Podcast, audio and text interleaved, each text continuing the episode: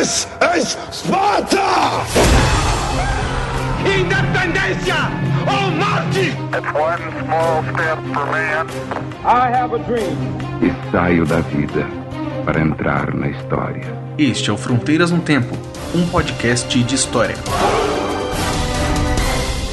It's one for the money, two for the show, three to get ready. Now go get going, but don't you step on my blue. Olá, aqui quem fala é o CA Oi, aqui quem fala é o Marcelo Beraba, e você está ouvindo Fronteiras no Tempo. um podcast de história. Fala Beraba, tudo bem, cara? Tudo tranquilo, Cé. Dentro da medida do possível, estamos aí de volta para falar mais sobre história, que é a nossa paixão. Que, que nós vamos falar hoje, Cé? Verdade, Beraba, a gente começou bem animado aí com o nosso ouvinte, mas nós vamos falar de um tema que é fundamental na nossa história política recente do Brasil, que tem uma marca na vida política, na vida social, até mesmo na questão econômica, que é o golpe militar de 1964.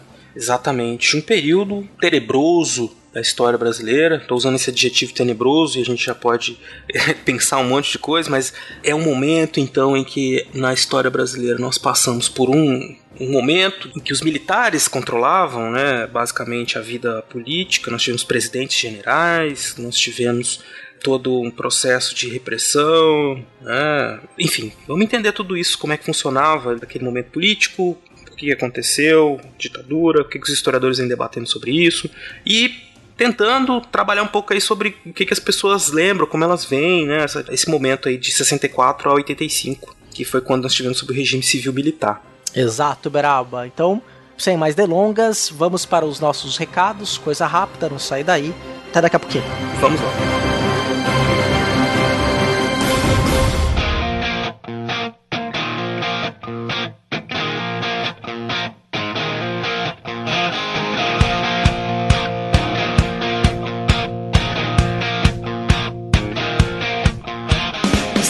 Beraba, para dar o recado para os nossos ouvintes, não é? Isso, CA. É assim, você está ouvindo nosso podcast hoje aí, nós vamos falar sobre ditadura, mas antes a gente precisa dizer que vocês têm que entrar em contato com a gente, mandando seus recados e perguntas sobre quaisquer dúvidas que vocês tenham sobre esse episódio e os próximos. O jeito mais fácil de entrar em contato com a gente, são vários, é por e-mail. né? Você manda um e-mail pra gente no fronteirasnotempo@gmail.com que nós vamos responder com todo carinho. Mas também nós temos a nossa página, onde nós publicamos os posts com os programas, né? E como é que é a página, CA? fronteirasnotempo.com fronteirasnotempo.com Justo. Aí Você clica lá, tem os episódios, clica no episódio, faz um comentário ali também, é muito bacana você escrever por ali e copiar o link depois para mandar também para outras pessoas o episódio. E nós temos Twitter, Facebook, WhatsApp, o que mais? Twitter, né? CA? O Twitter é o arroba front, o temudo, no tempo. E o nosso Facebook é o facebook.com barra fronteiras no tempo. Exato. E o nosso WhatsApp, que você pode mandar mensagem de voz para tocar no episódio, mensagem de texto. Só não pode mandar nudes, que eu não tô afim de ver.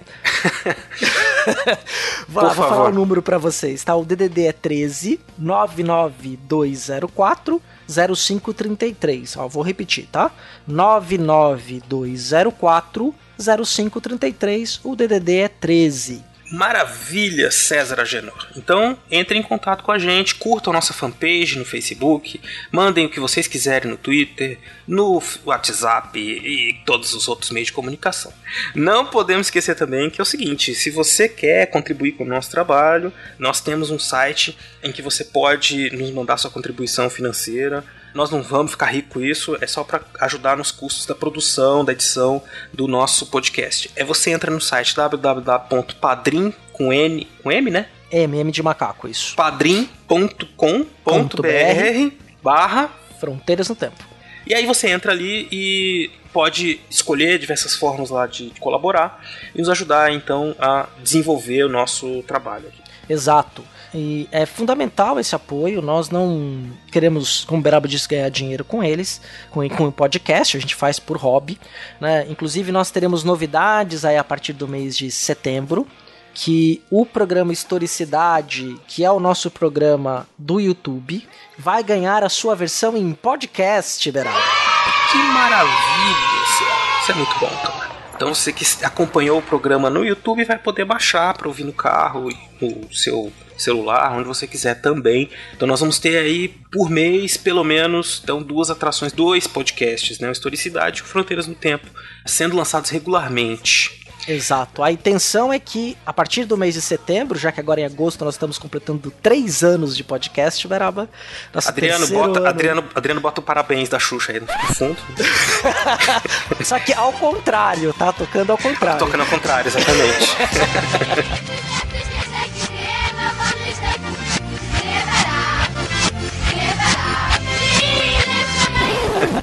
é, lançar o Fronteiras no Tempo todo dia 1 e o Historicidade todo dia 15. Então, no feed você saber, primeiro, dia 1 é dia de Fronteiras no Tempo, dia 15 é dia de Historicidade. Que maravilha, Cia.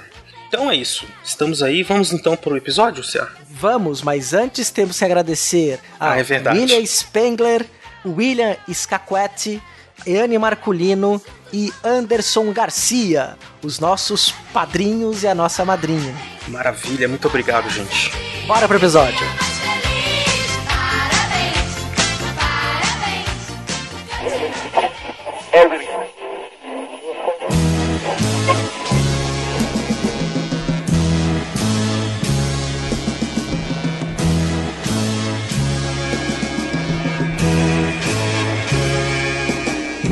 Caminhando contra o vento, sem lenço, sem documento, no sol de quase dezembro, eu vou.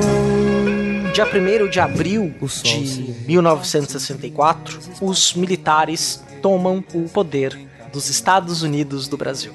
Por um tempo falou-se muito de do dia 31 de março, né? Como o dia do, da Revolução dos militares em 64 porque 1 de abril pegava mal, né? Porque é o dia da mentira. Exato. Mas foi efetivamente dia 1 de abril que é considerado o início desse momento da ditadura civil-militar brasileira, né? Você que está nos ouvindo já deve ter ouvido falar muito de ditadura militar, regime militar, revolução de 64, é, golpe de 64, enfim, né? Nós ultimamente chamamos, ultimamente eu digo porque a história está sempre debatendo esse momento, né? Um momento que muito importante da história brasileira, mas do qual ainda nós não curamos as cicatrizes ainda, então a gente está sempre tentando entender e, e, nos haver melhor com esse passado. Hoje nós chamamos de ditadura civil-militar, ou de regime civil-militar, né? Um momento que os militares, aliados a setores importantes da sociedade civil, estiveram à frente da condução da política e da economia brasileira, justamente entre 64 e 85. Mas essa história, senhor César Agenor, é uma história que não começa em, 19, em 1 de abril de 1964. Exato. Ela, nós podemos dizer que essa história ela vai se misturar justamente com a República no Brasil. É, ela fez parte do processo republicano que teve as suas origens lá em 1889, com a proclamação da República, no dia 15 de novembro, cujos personagens principais foram os militares que aplicaram um golpe de Estado derrubando a monarquia, proclamando então a república. Isso, CA. 1889 foi golpe. Não tem discussão mais na história. não, é não, golpe. Esse foi, 89 esse foi, golpe. Foi golpe militar, inclusive, que os militares né, tomaram o poder. O Deodoro, amigo pessoal do Dom Pedro II, né? Exatamente. Ficou meio encabulado, tá? Mas foi, foi lá e derrubou o seu amigo, o imperador Pedro II. Exato. E, desde a Guerra do Paraguai, ou desde antes, os militares né, foram se constituindo uma instituição importante, politicamente engajada, e que na década de 1880 encontrou um caldo cultural republicano importante em que eles se misturaram né, com outros civis que também estavam interessados, que também estavam preocupados com a decadência do império, né, do regime político imperial e aí acabaram se alçando, né, se colocando numa posição política de protagonistas, né? Então, em todo momento, a partir da década de 1880, né, os militares estavam presentes nos principais momentos, nos momentos importantes de negociação política, né? Tanto que em 1889 estiveram no poder, mas ficaram no poder até 1894, os primeiros anos da República tendo sido depois substituído pelos presidentes civis durante toda a Primeira República, durante a República toda, né? Uhum. Até a, o golpe militar nós, nós tivemos. Não, se bem que nós tivemos o Marechal Hermes da, da Tivemos um outro presidente militar também na Primeira o República. Dutra né? também, né? O Dutra também. Tivemos, enfim. Quer dizer, os militares, o que, que é importante dizer? Da proclamação da República, né, que foi em 89, até 1985, estiveram fortemente envolvidos como personagens importantes e principais, podemos dizer assim também. Foram importantes, personagens principais não, mas estavam no elenco de primeiro escalão, né, o time número um da Liga da Justiça, a gente pode dizer assim. Exatamente. né? É, na política brasileira. Exato. Né? E tem um movi alguns movimentos importantes em que eles estiveram presentes, sem os quais, sem a presença deles, esses movimentos não teriam tido êxito. Né? Em todo momento, por exemplo, desde 1900, da década de 1920, começo da década de 1920, com o movimento tenentista, né, em que eles estiveram ali fazendo, promovendo uma série de críticas ao, ao sistema republicano e sublevações, né, também militares contra, né, o, que eles consideravam uma derrocada, né, da República, quer dizer, eles tinham proclamado a República e, e aí começa um movimento em que eles veem a necessidade de limpar a República já desde a década de 1920 depois com Vargas. É, até depois... antes, Beraba. Até, desculpa, né, até antes mesmo. Você pega nos anos 90, no Rio Grande do Sul, a sedição Ah, de verdade. alguns importantes comandantes do Exército, da Marinha, da Aeronáutica, os 18 do Forte de Copacabana, né? Você teve a revolta da Chibata com João Cândido, importante personagem aí dos castigos contra os marinheiros negros, que mantiveram-se aí na Primeira República, mesmo depois do fim da escravidão. Quer dizer, você teve ali uma ebulição muito forte e um período em que muito complicado na história política do Brasil, história econômica, social também, envolvendo aí os militares participando ativamente dessa política. E assim, como disse o CA, são diversos né, momentos em que eles aparecem, né? Se a gente pegar a partir do Vargas, 1930, né? Sempre trabalhando com essa aliança com os militares também. Tanto que ele sai do governo militar, assume poder, né? Nas eleições. Sim. Depois, com sua morte, os militares também estão ali presentes na negociação da sucessão presidencial. Enfim, por que a gente está dizendo tudo isso? Para vocês não se espantarem pelo fato de nós termos tido um governo, uma sequência de governos militares a partir de 1964 até 1985. Exatamente. São personagens que têm uma importância histórica por sua participação, independente da posição que se tome julgando o passado né, sobre a forma como esses governos se deram, é impossível nós, historiadores, olharmos para o passado e não vermos esse protagonismo tomado pelos militares na história republicana no Brasil. E são militares e políticos, né? Eu acho que é importante a gente ressaltar isso. Eles estão trabalhando dentro de um espectro de ação da política, né? Eles são políticos, eles não estão ali. Eles se colocam, em alguns momentos, como esses salvadores, gente interessada no bem da nação. Mas eles têm, lógico, uma linha de ação que não é unânime. É os militares, a gente fala os militares, parece que é uma coisa que todos pensam igual. Existe a hierarquia militar, existe o companheirismo entre eles, né? Que é chamado Sim. da, aquela coisa de eles terem sido treinados juntos, então eles são companheiros. Mas existem muitas correntes ideológicas também dentro dos militares, né? E existe a diferença entre as forças, né? A Marinha, a Lógico. Aeronáutica e o Exército não são a mesma corporação. É Lógico. Então a gente não tá esquecendo nada disso. A gente tá falando dos militares, militares, militares, mas eles são muito diversificados, né? Lógico. E eles estão fazendo política, né? Eu gosto sempre de lembrar isso para meus alunos quando eu dava essas aulas, dizer assim, militar é, é gente, é política igual aos outros, né? Eles fazem os acordos, fazem a política, né? Do jeito que tem que ser feito. Do jeito que é feita com negociações. Apesar de eles terem essa prerrogativa da força militar, né? E de que então tem um poder físico de coação, né, mas eles precisam de apoios, eles precisam negociar a quem eles vão dar apoio, troco de quê, né? Enfim, é o fazer político que eles estão fazendo parte. Tô dizendo isso por causa da memória, né? E da coisa do super-herói militar, que vem dos filmes. As pessoas acham que militar é uma pessoa idônea, que resolve tudo e que é, né, salvador. E não é bem por aí. Quer dizer, você representa um interesse, né? O seu interesse ou o seu grupo. Sim, exato. Né? Você tem militares que podem ser no espectro do pensamento social, que são mais conservadores, outros são mais progressistas, uns são mais à direita, à direita, outros são mais à esquerda. né? Então não é um, nunca foi um bloco coeso. Acontece que um grupo que se envolve com a política e que acaba ganhando força acaba conseguindo então uma hegemonia política dentro das Forças Armadas e consequentemente dentro da República. Exatamente. Bom, a gente tá falando disso tudo, então os militares, eles já, acho que já ficou claro para o nosso ouvinte como eles são um personagem importante. E vamos pensar aqui agora, se há nesse momento, os momentos antes do golpe de 64, né? O cenário político, econômico, o que, que você acha? Eu acho que é fundamental que nós entendamos todo o cenário político-cultural que envolveu, então, essa dia que durou 21 anos, para fazer referência a um documentário que é muito bom, que foi o golpe militar e sua duração. É, a gente tem aquele problema de estar tá sempre voltando ao passado. Eu, pelo menos, tenho isso. Né? Eu não consigo descolar essas coisas todas, por exemplo. Eu começo a pensar assim: o golpe de 64, João Goulart, Jânio Quadros, Juscelino Kubitschek, Vargas, Estado Novo, sabe? Eu vou sempre voltando. A gente vai acabar confundindo o nosso, nosso ouvinte, mas é, o Brasil vinha mudando bastante, né? Nos anos 30, para o Brasil e o mundo, né? Pô, passou a Segunda Sim. Guerra Mundial, que foi uma loucura no mundo inteiro. E depois nós tivemos a segundo governo Vargas, com uma política desenvolvimentista, né? O que significa isso? Uma política nacionalista, né, do desenvolvimento econômico, baseado na constituição de estatais fortes, né? A Petrobras foi criada nessa época. Sim, exato. E, dizer, levou a um crescimento econômico, mas também a um certo embate né, entre grupos que acreditavam em outras correntes de pensamento econômico, contrárias né, a esse desenvolvimentismo. Enfim, então eu o debate político estava bastante acirrado nos anos 50, né? Esse momento, esses 15 anos anteriores ao golpe, eles, eles foram momentos então de bastante debate em torno desse rumo que o Brasil ia tomar no mundo pós Segunda Guerra, lembrando que aí no mundo, né, tem essa questão do alinhamento político na política internacional, né, porque a Guerra Fria começa a tomar corpo e influenciar cada vez mais as ações internas na política brasileira.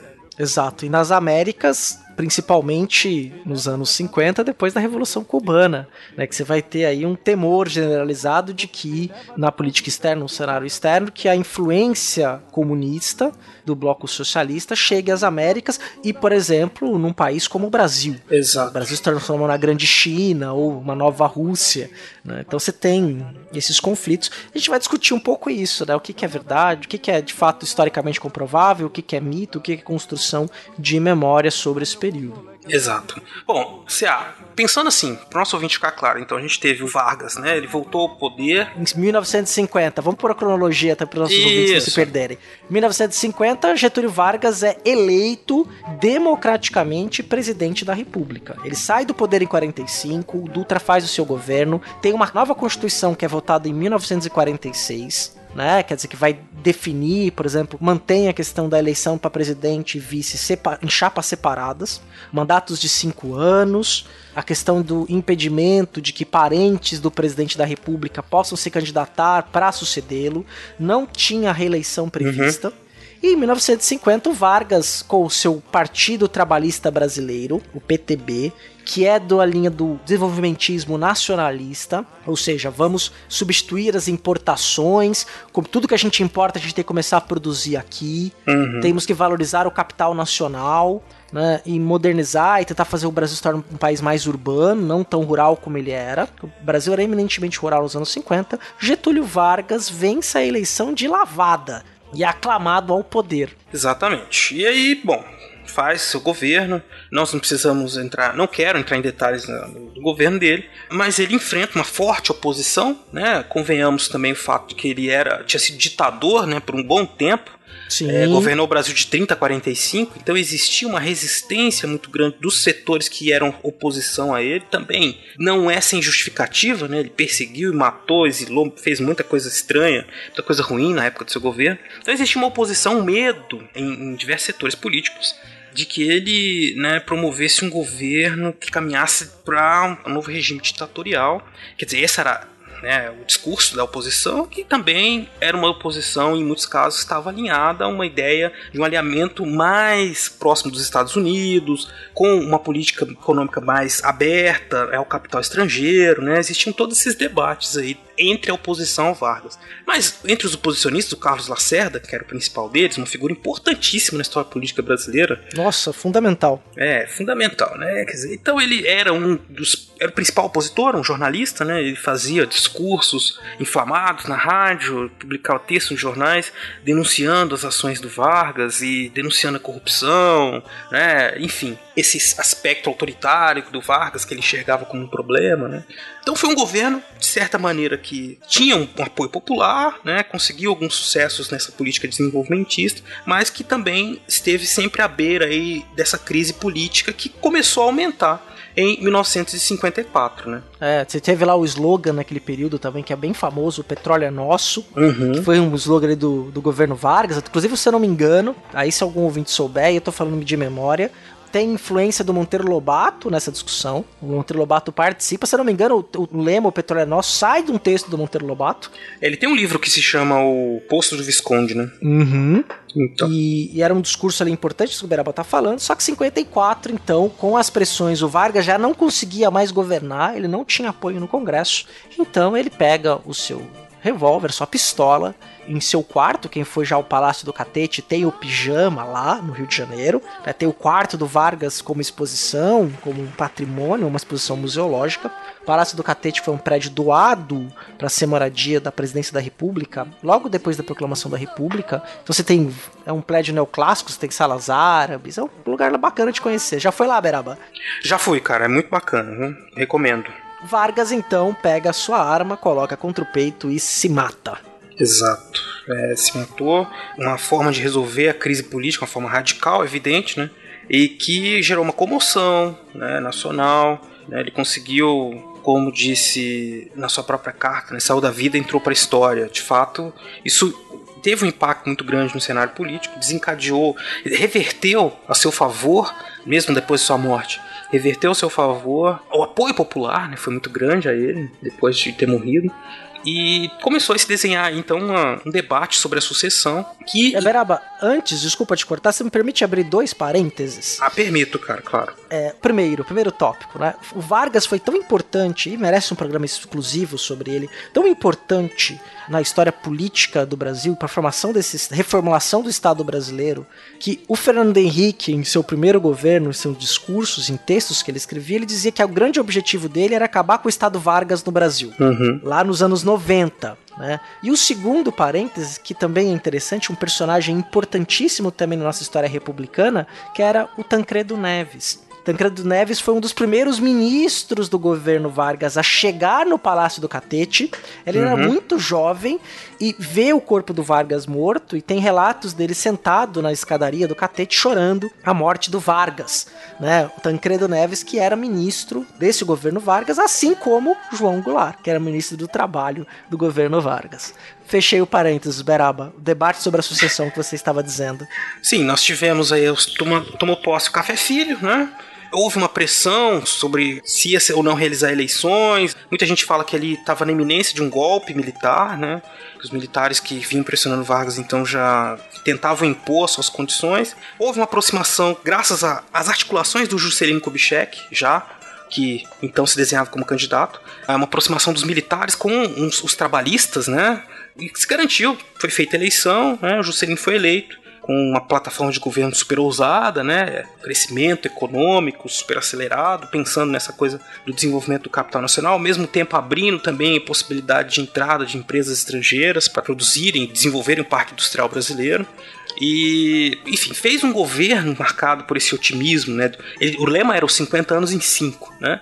Então, no plano econômico, houve um crescimento gigantesco, de fato, o que não significava estabilidade econômica. Né? No final do seu governo, principalmente por conta das obras de Brasília, havia muitas denúncias de irregularidades. É difícil imaginar, inclusive, até que tenha se construído uma capital tão rápida, sem é, Faz-me rir, né? é, sem que tenha acontecido uma série de problemas, né? E corrupção mesmo, né? É bem possível que tenha acontecido. É difícil descartar, na verdade. E havia, então, muita denúncia. O Carlos Lacerda continuava também falando que o Vargas era o presidente mais corrupto da história do Brasil, blá blá, né? E denunciando tudo isso. Porque o, o Carlos Lacerda tinha interesses políticos, óbvio, então ele denunciava todo mundo que não fosse ele, né? Mas era uma figura, uma figura importante. E ligada ao DN, né? A gente não fala da UDN, né, cara? União Democrática Nacional Exato. que era a oposição ao trabalhismo do PTB, né? Pessoas eh, ligadas então a uma classe política mais conservadora no aspecto social, tradicional, né? Muitos deles tinham ligações desde a República Velha com a política e eram então pessoas, né, desse partido, desses da UDN que tinham assim uma que a gente chama uma inserção, era um partido nacional, né? Tinha uma inserção em muitos estados, a exceção de São Paulo, né? Que São Paulo era um estado politicamente mais autônomo, né? Você tinha alguns movimentos, mas os líderes políticos paulistas eles eram mais de São Paulo, tipo Ademar de Barros, o próprio Jânio Quadros depois, né? Mas enfim, Sim. a UDN então tinha uma ascensão muito grande no Brasil e era o principal grupo opositor. É, eles, eles defendiam um liberalismo não desenvolvimentista, o que é o contrário, né, do desenvolvimento nacionalista, que era a corrente dos trabalhistas e do Vargas, na qual eles pregavam livre mercado, eles não é, tinham um discurso da industrialização, da necessidade da industrialização e mais do que isso, do Estado como esse motor de desenvolvimento. Você vai ter assim, quando a gente fala de desenvolvimentismo, a gente tem o desenvolvimentismo nacionalista, que vai pegar o Estado sobretudo com o Banco Nacional de Desenvolvimento, o atual BNDES, que é desenvolvimento uhum. social, né? E aí esse capital estatal, essa grande máquina do Estado ajudando nesse desenvolvimento, né? Você vai ter um, os desenvolvimentistas privatistas, que são o Conselho Nacional de, das Indústrias, a Fiesp, que tem um nome importante lá, que era o Roberto Simons, que colocou as ideias anteriores, que vai estar tá dentro dessa corrente.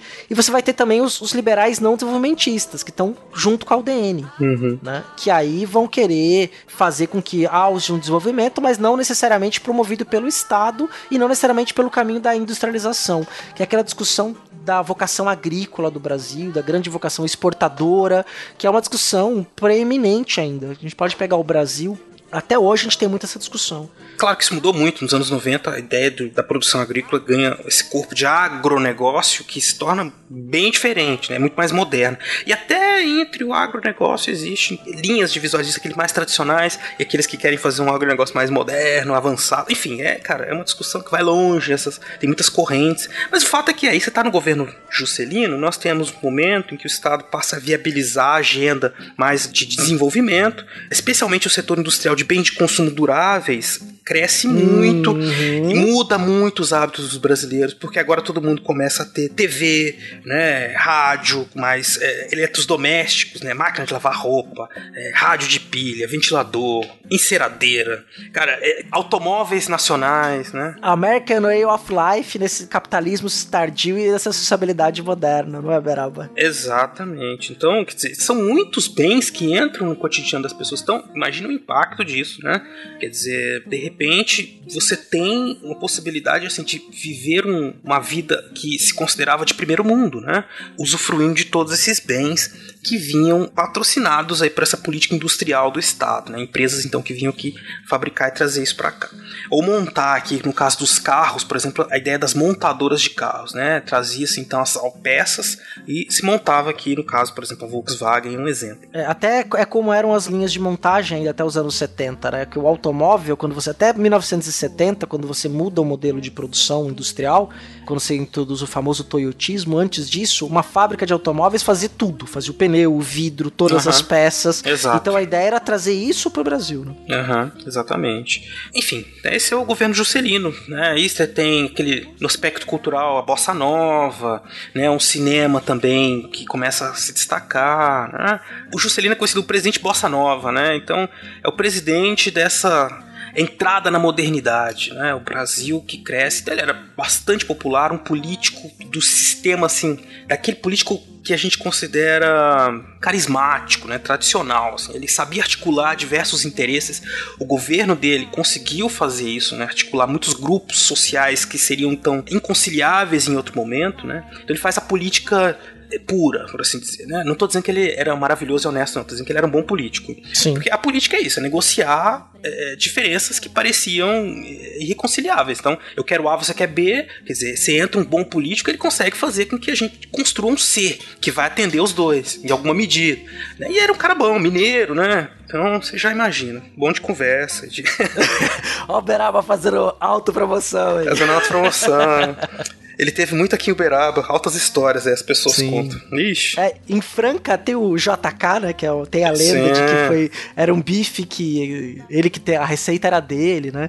E que é um bife que. Puta, você come um JK acho que na família, né? É um bife gigantesco, cheio de adereço. É, aí tem outros detalhes. Também o JK é outro que merece um, programa só para ele, porque o programa econômico dele era o plano de metas, né? E ele tinha os objetivos que estavam todos ligados a esse desenvolvimento industrial, a construção de Brasília, e que inclusive ele pensava assim, essa primeira parte seria industrial e ele faria um outro plano de metas quando acabasse esse que era para desenvolver a parte agrícola. Aí pensando numa reforma agrária e outras coisas que podiam desenvolver o país, que seria o plano dele, que ele, como eu disse, ele era um bom político, pensava um político nacionalista no sentido que ele tinha um projeto para o país. Sim. Né? Que era evidente que era um projeto pessoal de poder, né, de fazer, mas era um, um estadista, né? Ele pensava o estado, ele não estava ali para aparecer, para ser bonzão, né? Ele então, ele tinha esse plano de desenvolvimento e já pensava no futuro quando ele pudesse voltar à presidência em 65 e fazer outro plano, né? Exato,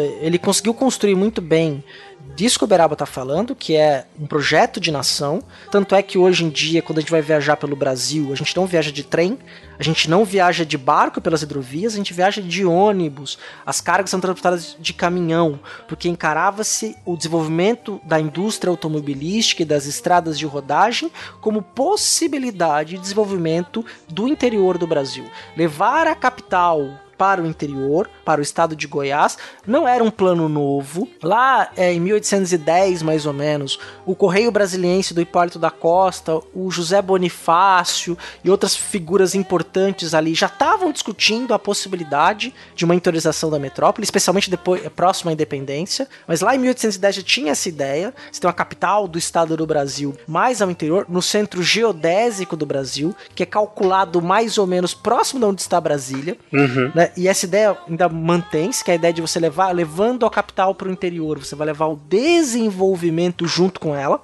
Por outro lado, também você tem uma interpretação de que você quer tirar do Rio de Janeiro o poder político brasileiro para você se afastar do tumulto que era o Rio de Janeiro. Imagine nos dias de hoje o Rio de Janeiro sendo capital do Brasil, com esses Nossa. escândalos de corrupção, o presidente próximo da população, que o Rio de Janeiro é uma grande cidade, o Rio de Janeiro é uma síntese do Brasil, Exato. onde você tem riquezas absurdas na cidade e uma pobreza vergonhosa, uhum. né, uma pobreza étnica que tem cor no Rio de Janeiro, que é muito importante que a gente não se esqueça disso. Exato. É uma cidade de muitos conflitos, uma cidade maravilhosa ao mesmo tempo.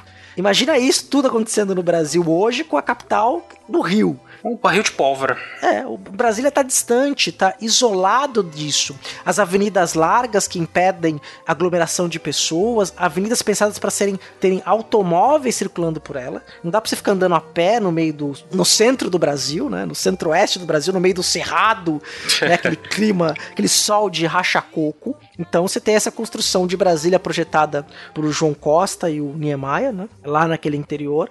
E essa capital afastada do povo. Exato. Quer dizer, então, você veja, é um plano, mirabol um plano mirabolante em algum sentido, mas que, quando colocado em prática, ele mostra a possibilidade. Dizer, é, é, possível, né? É um Brasil possível, um Brasil que pode se desenvolver. Aquela ideia de o Brasil, país do futuro, parecia ficar mais próximo. Quer dizer, ó, nós estamos desenvolvendo outras partes, fazendo coisas que já estavam sendo pensadas, evidente, ele não inventou a roda, mas estavam pondo em prática, né? Então isso entusiasmava muitos setores políticos e, com certeza, isso foi uma das situações que garantiu garantiu, né, além da simpatia natural do político Juscelino Kubitschek, né, mas esse plano e essa forma de organizar o desenvolvimento nacional garantia sua popularidade, sua força política muito relevante até sua saída do governo em 1961. Em cada gesto, em cada olhar, mas nós não temos é coragem de falar. Até aí a gente tem uma eleição que você vai ter, de um lado, Jânio Quadros, concorrendo como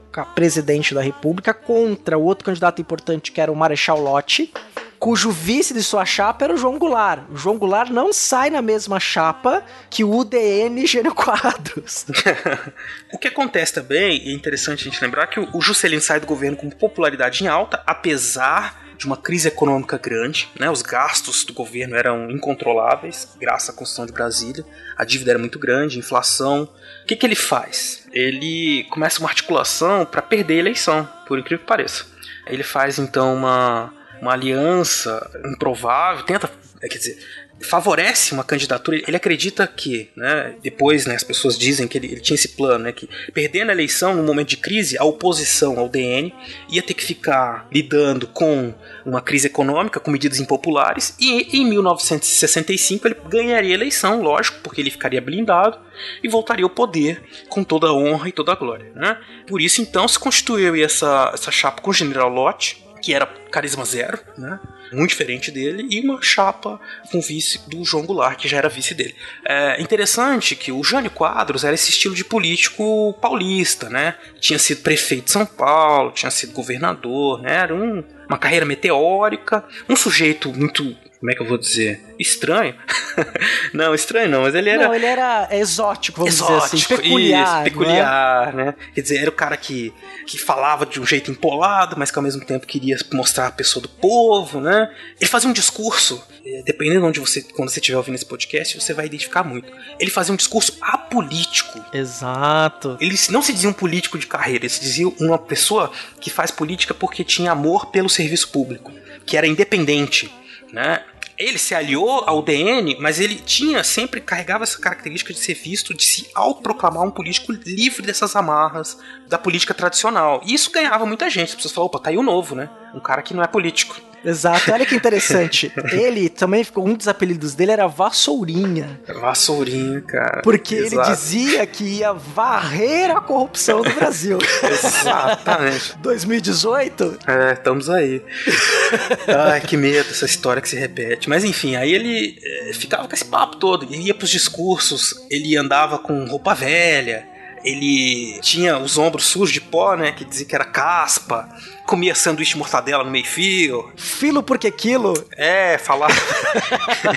falava de um jeito estranho, berrava. Era um cara muito estranho, mas com um apelo popular muito grande, né? Extremamente carismático, né? Extremamente carismático, né? Um uma figura que nesse momento de crescimento dos meios de comunicação, TV, rádio, né? Rádio já tinha muito tempo, mas enfim. Então uma coisa, uma pessoa que chamava atenção por essa, essa novidade, então um político diferente, mas que por esse discurso de autonomia e independência também, na eleição, ele, evidentemente, ele conseguiu muito apoio, ganhou a eleição fácil, né? O, o PTB, ele começou a apoiar a eleição do Jango para vice, então, sabendo que o, o Genelote ia perder, havia até dentro do PTB muita gente que pregava a voto na chapa Janjan, né? a chapa uhum. extraoficial, a chapa Janjan, Jânio e Jango, né? E deu no que deu. Jânio Quadros, presidente, João Goulart, vice-presidente, lembrando ao ouvinte que eram candidatos de chapas diferentes, né? Algo estranhíssimo para se pensar hoje em dia, mas enfim, o presidente e o vice não eram aliados políticos, né? Teoricamente eles não eram aliados políticos. Sim, sim. Na República foi assim, né? O, o Floriano Peixoto, que era o vice, não era da mesma chapa do Teodoro. Exato. E ele foi eleito vice lá no começo da República com mais votos do que o presidente. É. Pois é, o, o João Goulart teve mais votos do que o General Lott. Sim, é, se sim. não me engano, é, mais de um milhão de votos a mais. O Jânio Quadros foi o presidente com o maior número de votos até então, na história do Brasil, né, até aquele momento assumiu a presidência com apoio da UDN. Ele recebeu a faixa presidencial em Brasília, o primeiro presidente a receber a faixa em Brasília, o presidente civil, e aí começou um governo, um governo estranho, é um governo repleto de polêmicas, né? Uhum. Porque esse discurso do Jânio Quadros, de que ele era um independente, era um não político, vamos dizer assim, dizer que era... Gente, ó, só um parênteses que é importante. Qualquer candidato a qualquer cargo político que diz que não é político é um discurso político. é um discurso do gestor, do gerente. Você tem na ciência política aí, esse discurso é lá dos anos 70, 80, mas a gente está vendo aqui no Brasil agora, que é anterior a isso. Exato. É um discurso político. Claro. Se a gente parar para pegar o, eu não vou entrar nisso, eu ia falar da Dilma, né? Que a Dilma entra, é eleita presidente da República com a, o discurso de gestora, não de política. A sucessão do governo Lula, a Dilma foi alçada à categoria da grande gestora do governo Lula. E ela era não política, ela foi eleita com isso. Isso está muito errado. O Brasil precisa de políticos que saibam fazer política, com bem comum e tudo mais, mas enfim, política. Sim. É, esse papo de gestão não dá certo. O governo Jânio tinha isso, né? Ele promoveu algumas ações malucas, assim, do tipo proibir o uso de biquíni. É, tem umas imagens maravilhosas, assim, de policiais medindo o tamanho do biquíni das É. mulheres em Copacabana. Até a capa daquele filme maravilhoso, Nós que aqui estamos por vós esperamos, que tem um policial medindo o biquíni de uma mulher em Copacabana, assim. Isso. Porque tinha um limite. Ele fazia, assim, um governo, como eu disse, ele tentava controlar pequenas coisas, centralizava as decisões, né? Passava bilhetinhos com instruções para os seus subordinados, né? Ele tentava se meter em tudo, né? É um governo difícil de enxergar uma linha clara, política, ideológica. Uma linha. que- E ele andava tanto em zigue-zague que desagradava, inclusive, seus aliados, em muitos casos. Né? Quer dizer, olha só, algumas das medidas dele aqui. Né? Ele criou uma linha de uniformes para o funcionalismo público no estilo safari. Né, que eram aquelas calças, que- que- aquela roupa usada pelos ingleses na Índia, né? Aí ele colocou, mandou publicar no Diário Oficial, né? é, especificando tecido, linho nacional, cor bege. A imprensa chamou esse, esse uniforme de pijânio. Ai, mandou é, fazer. Proibiu rinha de galo, proibiu lança-perfume, comprimento de maiô de concurso de Miss. Né? É, outra é, situação interessantíssima, né? Ele instalou dois jumentos nordestinos para pastar na frente do Palácio da Alvorada. Depois mandou botar chapéu de palha nos, nos jumentos por causa do sol, cara. Cara, essa imagem é tão tradicional, ela aparece tanto na caricatura. E mandou botar uma grade de ferro em volta pra proteger os burrinhos dele na frente da, da, da palácio. Se eu não me engano, em filmes do Mazarópia, esse jumento de chapéu de palha aparece, cara. Esse era o presidente do Brasil, cara. quer dizer. É. E tem uma outra coisa, né, Beraba, da política externa, né? Que foi uma loucura Ah. total, né? Uhum. Lembrando, Guerra Fria. O Brasil quebrou relações diplomáticas com a União Soviética, por própria pressão dos Estados Unidos, que nesse momento eram grandes atores, grandes players políticos internacionais. Lógico. O senhor Jânio Quadros, então, restabelece relações diplomáticas com a União das Repúblicas Socialistas Soviéticas. E existe uma, uma condecoração no Brasil que é a Ordem do Cruzeiro do Sul, que é a condecoração máxima da República Brasileira. Uhum. Primeiro, ele me traz aqui o Yuri Gagarin, que foi lá o primeiro cosmonauta, dizer que a Terra é azul, né? Cosmonauta soviético, e condecora o Yuri Gagarin. Depois, o senhor Jânio Quadros me traz ninguém mais, ninguém menos do que Che Guevara. e condecora em Brasília. Dá uma medalha pro cara. O então ministro da economia cubano, o senhor Ernesto Che Guevara, ganha a medalha mais importante do Brasil e gera um alvoroço, uma loucura no Brasil todo. Quer dizer, os aliados dele ao DN ficam malucos, né? Porque acham que ele tá se bandeando pro comunismo. É lógico, ele não era idiota, né? Ele renegociou dívida com os Estados Unidos, com a Europa. A aproximação com Cuba era uma tentativa de se aproximar da União Soviética para fazer negócios com eles também, claro, por intermédio de Cuba. né? Existia essa ideia de uma, uma política externa, uma terceira via, né? Sim. Ele tinha um, um ministro das Relações Exteriores que muito importante, que era o, Afonso Arinos de Melo e Franco, né? Uma figura importantíssima da UDN mineira. Por isso, então, essa linha tentando achar um outro caminho, um não alinhamento. Não alinhamento, é o termo que eles usam na política externa, nas relações internacionais, não, não Isso. alinhamento automático aos Estados Unidos. Então tenta encontrar, foi o que o Vargas tentou fazer antes da Segunda Guerra Mundial, tanto é que o Brasil tinha fortes ne- ramos de negócio com a Alemanha e com os Estados Unidos. Uhum. O Jânio, e depois o Jango também tenta manter essa linha. Não é à toa que, olha que interessante, o governo do Jânio, a gente vai ter voltar a falar mais um pouquinho, mas só, eu não posso perder isso. Durou sete meses. Quando o Jânio renuncia, e acho que o Beraba vai ter bastante coisa pra falar sobre isso, né? A questão do ator, do personagem Jânio Quadros. Ele tinha mandado seu vice em missão oficial diplomática à China comunista para negociar possibilidades de acordos comerciais entre o Brasil e a grande República Popular da China, comunista. Né? Por quê? Porque o mercado chinês até hoje é um mercado atrativo para qualquer, qualquer país que quer negociar com a China. Lógico. Sempre foi assim, né? Você não vai perder a oportunidade desse mercado. Então ele foi mandado em visita oficial à China. E ele tava lá quando o Jânio renuncia. Mal sabia o João Goulart que isso ia ser usado contra ele depois. É lógico. Bom, se a gente tentasse pensar assim, com a cabeça do Jânio, por que, que ele renunciou? Bom, ele tinha esse perfil, um perfil eu vou chamar de autoritário, né? Ele gostaria de limpar a política, inclusive ele até começa a, a investigar casos de corrupção, promover sindicâncias no serviço público, que depois as pessoas mesmo antes do fim da sindicância já eram, né, defenestradas em público.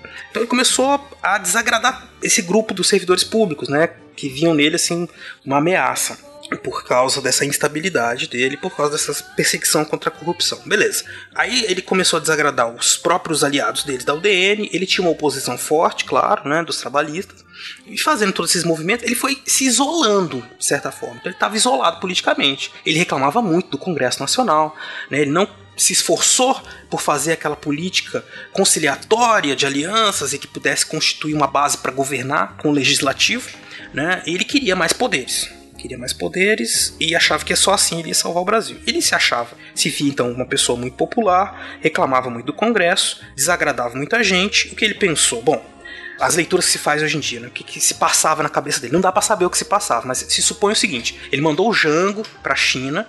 Então a China é longe até hoje. Imagina naquela época, era muito longe, demorava muito, estava assim, isolado, demorava as comunicações, tudo mais. Manda o Jango para a China, comunista o Jango identificava o trabalhismo, né?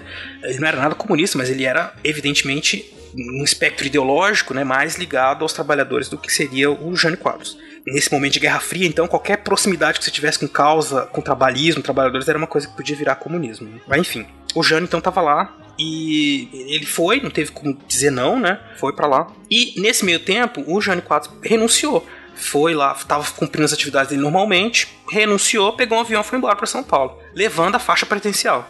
Porque acredita-se que o plano dele era de chegar em São Paulo, isso era uma, se eu não me engano, era uma sexta-feira, ele imaginava o seguinte: no fim de semana o povo vai se levantar e eu vou voltar nos braços do povo à presidência, com mais poderes sobre o Congresso. O Congresso vai ter que fazer o que eu quero porque eles vão ver que eu sou muito popular. Então, os historiadores acreditam, né, hoje em dia, no seguinte: que ele saiu, renunciou ele já tinha feito isso antes, nessa né, ameaçar renunciar. Aquele discurso do coitado, eu quero fazer tanta coisa, mas não deixo, porque as pessoas são corruptas e eu sou santo.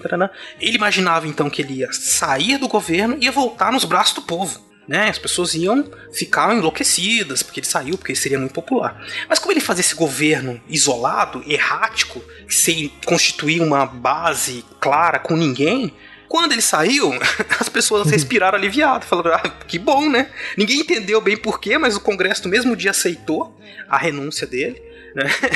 E, e pronto, né? Ele foi embora, isso no dia 25 de agosto.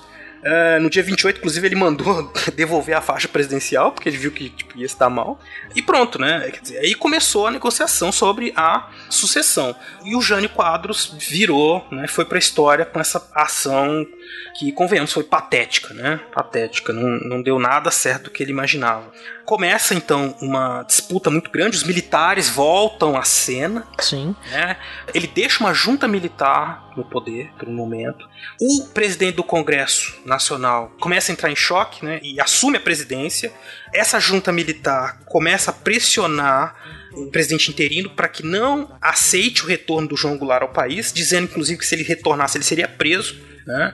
Enfim, os militares queriam então burlar as regras da sucessão presidencial previstas na Constituição. Como eles tinham tentado fazer em 56. A gente não pode esquecer isso. Ah, é verdade. Eles tentam dar um golpe já ainda na década de 50 e falha. E aí em 61 novamente, eles estão lá fortes querendo então fazer essa pressão para que o João Goulart não assuma a presidência da República. Aí você vai ter um político muito habilidoso naquele momento, um político gaúcho, muito emblemático e que era o grande símbolo da esquerda no Brasil naquele momento, que era o senhor Leonel Brezola. né? Exatamente. Que vai articular fortemente no Congresso vai ser um grande combatente no Congresso para que o Jango assuma a presidência. Exato. Não só no Congresso, ele de fato Sim. montou uma resistência armada contra os militares, convocou a Brigada Militar Gaúcha, conseguiu o apoio do Terceiro Exército, lotado no Rio Grande do Sul, conseguiu juntar milhares, dezenas de milhares de homens, mais de 50 mil homens, quase 100 mil homens ele tinha à sua disposição para marchar a Brasília e se defender primeiro, né? Porque os militares já estavam planejando ataques a Porto Alegre para tirá-lo, né, demovê-lo, tirar ele dessa rebelião que ele fazia no Rio Grande do Sul. Ele fazia coisas assim, ele fez coisas bem de guerra mesmo, né? Assim, Uhum. Nós tivemos à beira de uma guerra civil. Mais uma, não é? Na na história republicana, não é? Mais uma. À beira de uma guerra civil. Brizola tava lá com 100 mil homens. Ele botou a rádio, a Rádio Guaíba, nos porões né, do palácio e fazia transmissões diárias, assim, suflando o povo em favor da Constituição, pelo legalismo, né, pela posse de João Goulart. E, quer dizer, então tava promovendo um alvoroço nacional em defesa da Constituição, diga-se de passagem, né? É, não era pra dar um golpe de Estado, isso que é Não importante. era. Respeite-se a Carta Constitucional de 46. Exato, então ele queria que o vice assumisse, né? Que era o João Goulart, que tá previsto na Constituição, né? Enfim, o João Goulart estava no Uruguai esperando para ver o que acontecia, né? Com o apoio do Brizola. O Brizola queria, né, que ele fizesse isso, né? Marchasse até Brasília, mas ia ser guerra, porque os militares do resto do país iam resistir e tomasse posse. O Tancredo Neves participou ativamente das negociações com o João Goulart no Uruguai e ele aceitou uma solução conciliatória, que foi a criação por parte do Congresso do regime parlamentarista, que retirou muitos dos seus poderes de presidente. Então ele assumiu, de acordo com o que mandava a Constituição, mas era um presidente sem poderes. É, um chefe de Estado, né? Não um chefe de governo. Exato, E esse papel coube a Tancredo Neves. exatamente. Mesmo com toda cédula, com toda célula, com toda súmula, com toda sílaba, a gente vai levando, a gente vai tocando, a gente vai tomando, a gente vai dourando essa pílula.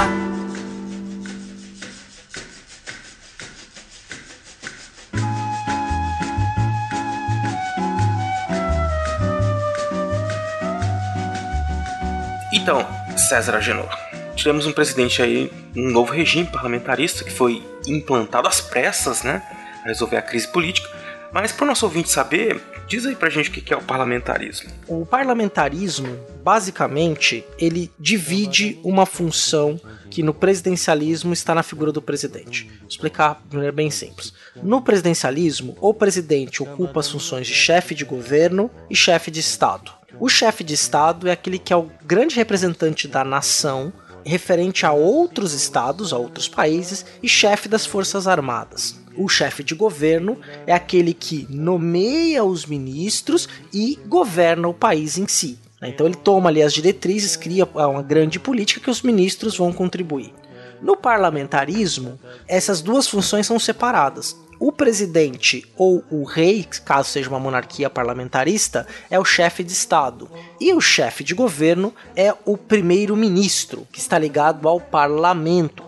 E ele vai escolher, junto aos parlamentares, o seu gabinete e vai ser fiscalizado o tempo todo pelos seus colegas parlamentares. Vários países são assim. Só para vocês terem uma ideia, do ponto de vista geopolítica do presidencialismo do parlamentarismo, nas Américas predomina o regime presidencialista de governo. Tradição vinda dos Estados Unidos lá no século XVIII, que foi o primeiro país presidencialista. É, A Revolução Americana, a independência dos Estados Unidos, gerou o primeiro presidencialismo da história. Já na Europa é muito mais comum os governos parlamentaristas, sobretudo por conta dessa tradição monárquica que a Europa teve lá na Idade Moderna, depois das monarquias constitucionais. Então o que aconteceu no Brasil, Beraba?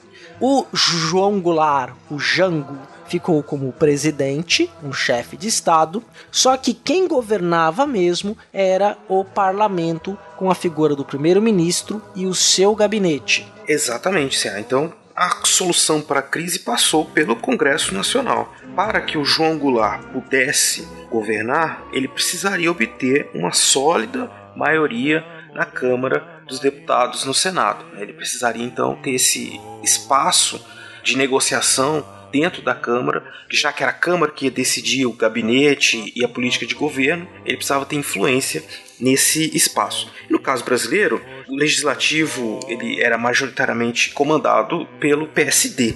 nesse sentido, o João Goulart, e aí os historiadores especulam que ele fez essa perspectiva, essa opção, melhor dizendo, pelo parlamentarismo, porque ele via a possibilidade de reeditar uma aliança do PSD, né, o Partido Social Democrata, com o PTB, que era a aliança que tinha garantido ao Juscelino Kubitschek a estabilidade de governo Sim. e tinha possibilitado o governo dele ter sido tão bem ter tido sucesso. Né? É, lembrando que o PSD era o partido do Juscelino Kubitschek um partido que foi. A sigla foi ressuscitada aí recentemente, mas eu não vou entrar nesse tema. Mas não, o PSD era o partido do Juscelino Kubitschek. Uhum. E o PTB, né, ligado historicamente ao trabalhismo, ao Vargas, né? Uh, mas aí já era uma situação muito diferente, né? Nos anos 60 existiam muitos outros grupos e muitos movimentos sociais pressionando o setor político, movimentos sociais esses que estavam, muitos deles alijados fora né, do, da política oficial, né? Você pega os camponeses, os sindicatos, né? Muitos desses grupos, eles então tinham suas demandas, suas vontades, necessidade de mudança, né? Pelas reformas, reforma agrária, reforma urbana, e eles não tinham uma representação política adequada. E era um grupo que o, o João Goulart precisava negociar também. Bom, no fim das contas, ele conseguiu articular a nomeação do Tancredo Neves, como primeiro-ministro e uma formação de um gabinete que seria suprapartidário, né? Uma forma de tentar promover a conciliação nacional solucionando de, de, vez a crise que tinha sido instalada desde a sua posse. É até interessante, Beraba, que essa questão do parlamentarismo, né? Alguns historiadores consideram até como uma segunda tentativa de golpe, depois dos anos 50, como a, em 61, uma tentativa de golpe para não posse do João Goulart e essa solução parlamentarista que evitou uma antecipação do golpe que vai acontecer em 64. Exatamente. Ah, foi golpe. Né? foi um dizer, golpe. Não era uma coisa prevista, né? Foi uma tentativa de mudar sem mudar, vai, vamos dizer. As regras do jogo no meio do jogo, não é?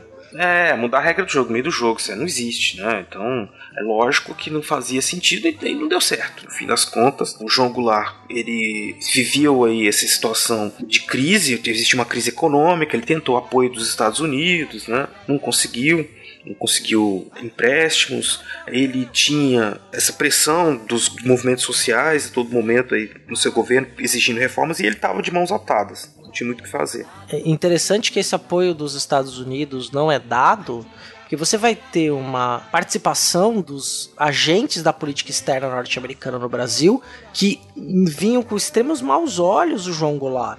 Estava tendo uma mudança na política externa norte-americana, na qual havia-se o receio muito grande de que ideias comunistas, ideias subversivas tomassem conta da América, e o Brasil era uma questão estratégica, passou a ser uma política externa americana a apoiar grupos políticos ou direcionar sua política externa dando apoio, mesmo que de forma informal, a grupos políticos que estavam mais alinhados a que a gente pode chamar de direita ou que estariam mais alinhados com os interesses dos Estados Unidos. E isso aconteceu durante ali o governo João Goulart o tempo todo. Exato, assim como bem disse o Ceará, né? Então a gente tem esse movimento mundial, né? essa divisão do mundo. O interesse dos Estados Unidos enquanto política internacional é fortalecer aqueles grupos que vão no poder se aliar aos Estados Unidos. E no caso brasileiro, como a gente tinha um crescente apelo né, desses movimentos sociais por mudanças, né, então você tinha, como eu disse, lá o Francisco Julião, que passou a ser a principal liderança a partir de 1961 das ligas camponesas e também em 1963 e 64 com ondas de greves e fortalecimento dos sindicatos por meio da criação do CGT, né, Comando Geral dos Trabalhadores, esse clima de mobilização social permanente gerava, obviamente, aos olhos dos Estados Unidos, o temor de que o Brasil pudesse ser influenciado pelas forças comunistas, poderia levar então a uma situação semelhante que aconteceu em Cuba. Isso aos olhos dos Estados Unidos. E o que eles começam a fazer? Começam a cooptar, começam a trazer para perto deles empresários e grupos de interesse brasileiros que poderiam se alinhar mais facilmente com os Estados Unidos. E um dos principais grupos nesse sentido foi o Instituto de Pesquisa Econômico Social, o IPES, né? que um grupo que foi fundado em 1961 que reunia empresários e alguns oficiais da Escola Superior de Guerra. Então essas pessoas eram, vamos dizer, não naturalmente, mas eram reconhecidamente alinhadas aos, interesses dos Estados Unidos. Não quer dizer que eles fossem, enfim, acreditavam nessa aliança, né, no bloco capitalista americano, e eles começaram a receber dinheiro dos Estados Unidos. Inclusive, hoje em dia, os historiadores já têm isso comprovado, né, que muitos candidatos receberam dinheiro americano para suas campanhas naquele momento, né, que era proibido. Sim, até hoje, né? É proibido capital estrangeiro nas eleições. Exatamente. Então, essas pessoas elas vinham ligadas a esse grupo que é um grupo evidente que promovia debates na imprensa, que era dono, né, lógico, da imprensa também. e começaram então a partir do, principalmente a partir do fim do parlamentarismo, o parlamentarismo durou 16 meses, né? Uma hora ele acabou, teve um plebiscito, a situação era de crise generalizada e tal. Depois desse plebiscito, o João Goulart recuperou seus poderes de presidente. E aí esses grupos começaram um processo de desestabilização do governo muito grande convocando, por exemplo, manifestações contra o João Goulart, né? Sim. A mais conhecida delas tendo sido a Marcha da Família. A Marcha da Família com Deus pela Liberdade. Exato. No dia 19 de março de 1964. Quer dizer, a gente está indo e vindo, né? Adiantou um pouquinho, né? Mas só para dizer que então é um movimento crescente que vem polarizando cada vez mais a sociedade brasileira. Né? Se você está ouvindo isso, nós não estamos falando da década de 1960, nós não estamos falando da década de 2010, tá, gente? Sim, exato. Então... Estamos falando do, tempo presente. não, estou falando da década de 1960. Então, grupos estrangeiros ligados ao governo americano, em alguns casos diretamente ligados ao governo americano, a agência de inteligência americana, né? financiando grupos nacionais de empresários, campanhas aqui também financiadas, ataques nos jornais, na Cente TV, enfim, dos meios de comunicação todos promovendo esse clima de terror, né, de que o Brasil poderia ser ocupado pelos comunistas e que o João Goulart seria um comunista e tal. Isso foi crescendo.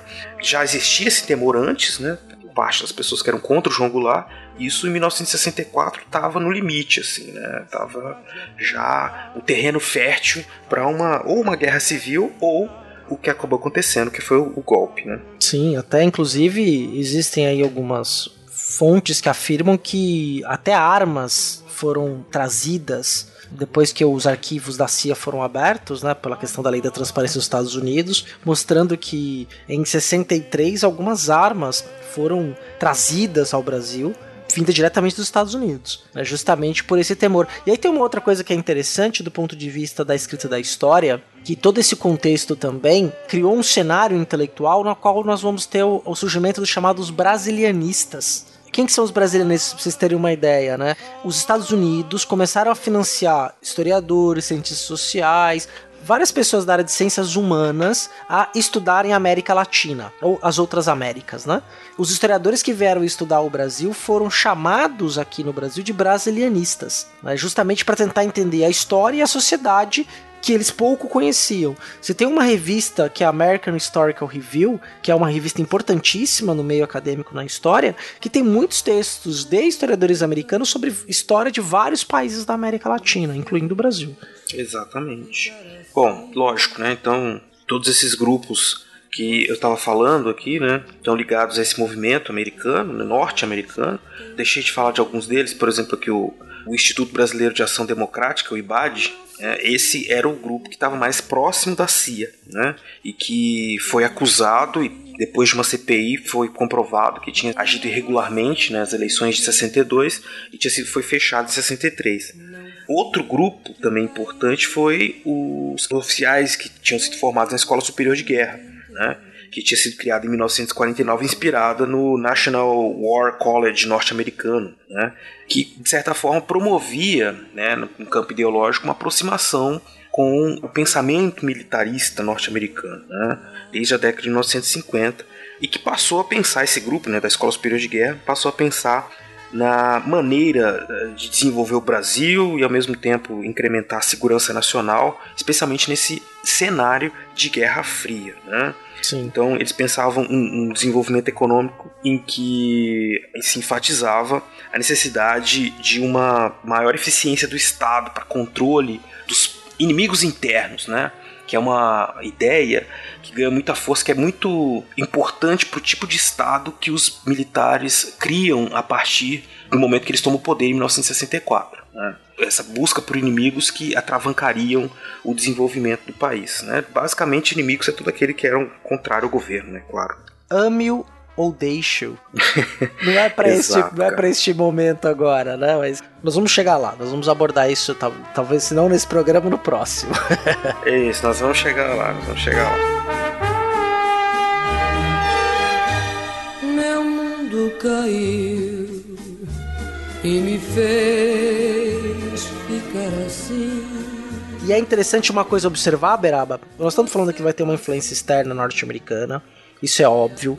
Né? Você vai ter a, a, a Operação Brother Sun, né? que é, inclusive mandou um navio em 64, que ficou a poucos quilômetros do Porto de Santos, para intervir caso a cidade de Santos resistisse, porque havia um forte movimento sindical no principal porto brasileiro, que era o Porto de Santos. O movimento sindical aqui era muito forte, falando aqui porque eu moro na região né, de Santos, é, era extremamente forte. Vou até indicar um livro na, na bibliografia interessante, chama Ventos do Mar, da, da Gitaí, da Maria Lúcia Gitaí, um ótimo livro que ela vai analisar a questão desses movimentos operários aí até os anos 60, do começo dos anos 60, que é bem interessante, um livro muito bom. E você teve lá um navio, um porta-aviões ancorado. Só que o que eu iria dizer, na verdade, também é: houve essa influência externa? Houve. Só que o movimento que vai desdobrar em, em 64 era um movimento que atendia interesses internos, interesses nacionais. Destes grupos políticos que foram grupos políticos dominantes estavam tentando se restabelecer no poder ou manter um certo status quo. A eles interessava então derrubar o governo Jango. E aí juntou a fome com a vontade de comer. E eu colocaria mais uma coisa para dar mais fome aí: a crise econômica, o desemprego. Isso tudo se junta a um cenário de embate, de polarização ideológica né? Então, direita e esquerda, os comunistas estão chegando e tal, são cateus, enfim, todo esse medo. Comem crianças. É, pois é. Então você tem um aumento do custo de vida na casa de 80%, né, em 1963 isso é uma inflação muito alta, né? Isso gera um temor muito grande, na, especialmente na classe média, né? Que é o que fornece, de certa forma, uma base social para esse movimento dos conspiradores. Porque esses grupos que a gente falou, que se ligavam aos interesses americanos, eram financiados por eles. E como o CA disse, também tinham seus próprios interesses, né? Quer dizer, não era só uma coisa assim de bajulação com os Estados Unidos. Eles tinham interesses, eles acreditavam no modelo de desenvolvimento que era um modelo que favorecia as suas próprias atividades, lógico, mas enfim, é um modelo que eles acreditavam. Tem uma explicação para isso. Esses grupos todos, eles não, sozinhos, eles não iam conseguir fazer nada, né? Desestabilizar o governo. Aí você tem esse cenário de polarização e conflito e um grupo grande de pessoas da classe média, especialmente, ou mesmo entre os trabalhadores preocupados com esse aumento do custo de vida, essas pessoas, evidente, não vão é, se sentir necessariamente com vontade de defender um governo, ou vão se, não vão se incomodar, no mínimo, né? Não vão se incomodar com uh, possibilidade de mudança de governo. Elas querem mudança, né? De novo, eu tô só dizendo que a gente não está falando de 2015, 16, nós estamos falando, falando de 1963, né? É, só para o nosso ouvinte saber, né? Então, 62, 61 até começo de 63, esses 16 meses, nós tivemos parlamentarismo, nós tivemos um plebiscito de 62 que optou pela volta do presidencialismo. O presidencialismo ganhou assim de lavada. E aí o João Goulart achou que, beleza, né? Então o presidencialismo ganhou, significa que as pessoas gostam de mim. Então eu vou fazer tudo que eu quiser. É. E aí ele saiu fazendo mil propostas das suas reformas de base, né?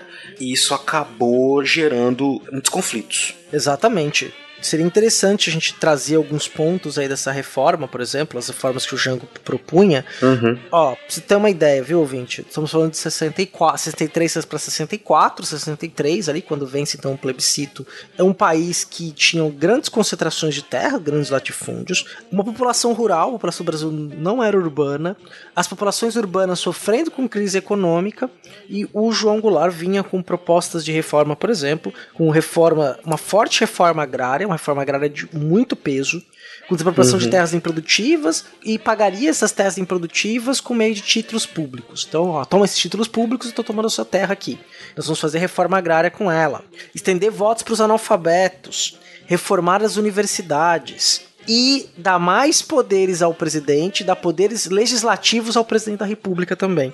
Né, para realizar plebiscitos para apoiar as reformas. Teve alguns outros pontos, mas se tinha alguns elementos sociais muito fortes aí né, que queriam então que o João Goulart, né, o, grupo que estava junto com ele de governo, queriam implementar. Exato. Então, essas reformas, imagina só, né, aumentar o poder de presidente, promover uma série de reformas estruturais, isso soava, né, naquele momento como uma possibilidade, uma ruptura muito grande, né, e qualquer ruptura, uma propaganda anticomunista bem feita é uma propaganda que faz com que qualquer mudança seja visto como uma revolução sem precedentes, né? E aí Sim. a gente está pensando em mudanças que são estruturais, claro, mas que em médio prazo elas iam ajudar a desenvolver o capitalismo no Brasil, né? Se for pensar de forma né, objetiva, né? Distribuir terra, aumentar a produção, melhorar a renda de trabalhador, condições de Sim. vida, trabalho, enfim. Distribuição de renda, não é? É, é não ser essa do aumentar os poderes do presidente, né? E olha que interessante, né, Beraba? A gente tem um discurso.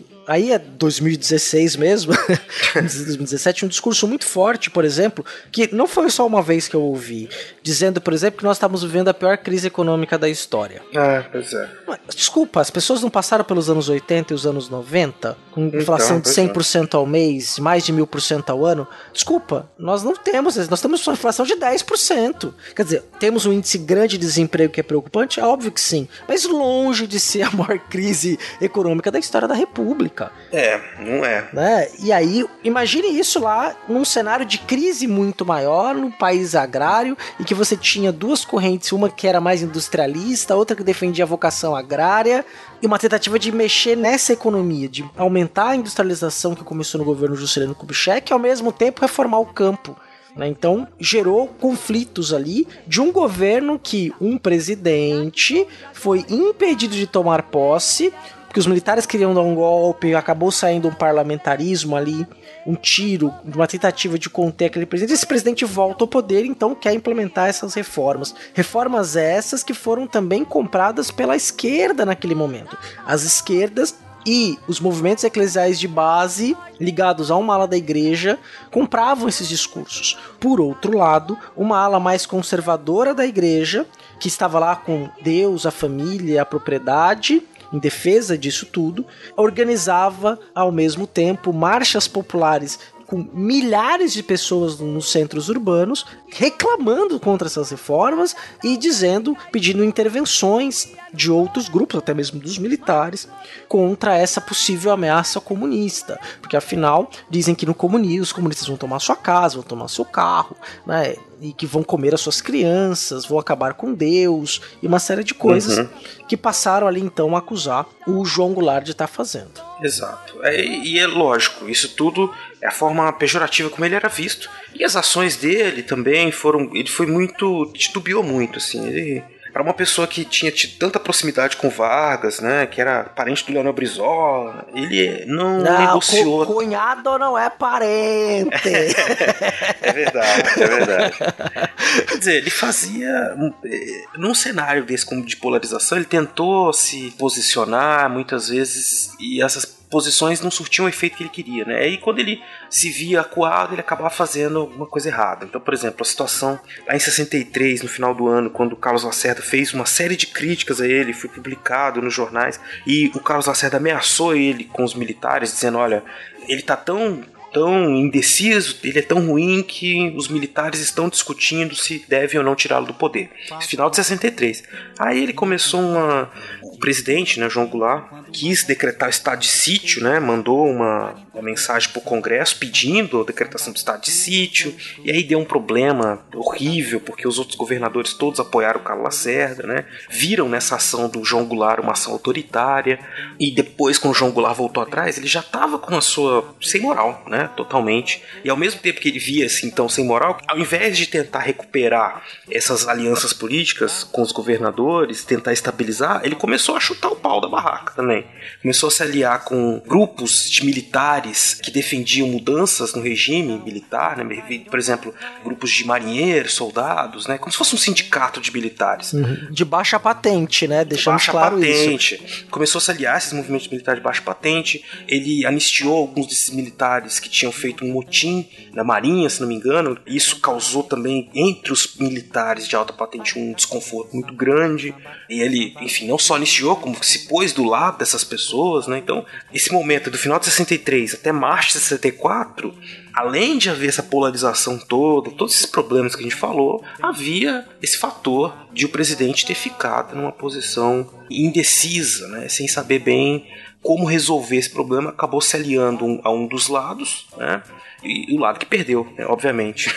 então não deu muito certo. Exatamente, Beraba. Então a situação passa a ficar cada vez mais tensa, uma forte propaganda anticomunista, a embaixada americana também divulgando isso internacionalmente, ajudando a correr isso, os interesses internos, né? Um, as forças armadas, como a gente disse lá no começo do programa, inclusive você mesmo falou, Beraba, uhum. que nós não podemos olhar para as forças armadas no Brasil e achar que sempre foi um bloco coeso, o mesmo bloco. Se a gente olhar para a história republicana no Brasil, nós vamos ver que em São Paulo, nos anos 30, antes dos anos 30 do movimento tenentista, teve conflito entre os militares, no período do Marechal de Ferro, Floriano Peixoto, em outros momentos, até a chegada do Vargas no poder que dá uma estabilizada nisso. A gente vai ter uma série de conflitos internos entre os próprios militares, entre elites regionais dos estados, a política dos governadores, passado esse período aí de curta democracia, você vai ter então grandes tensões.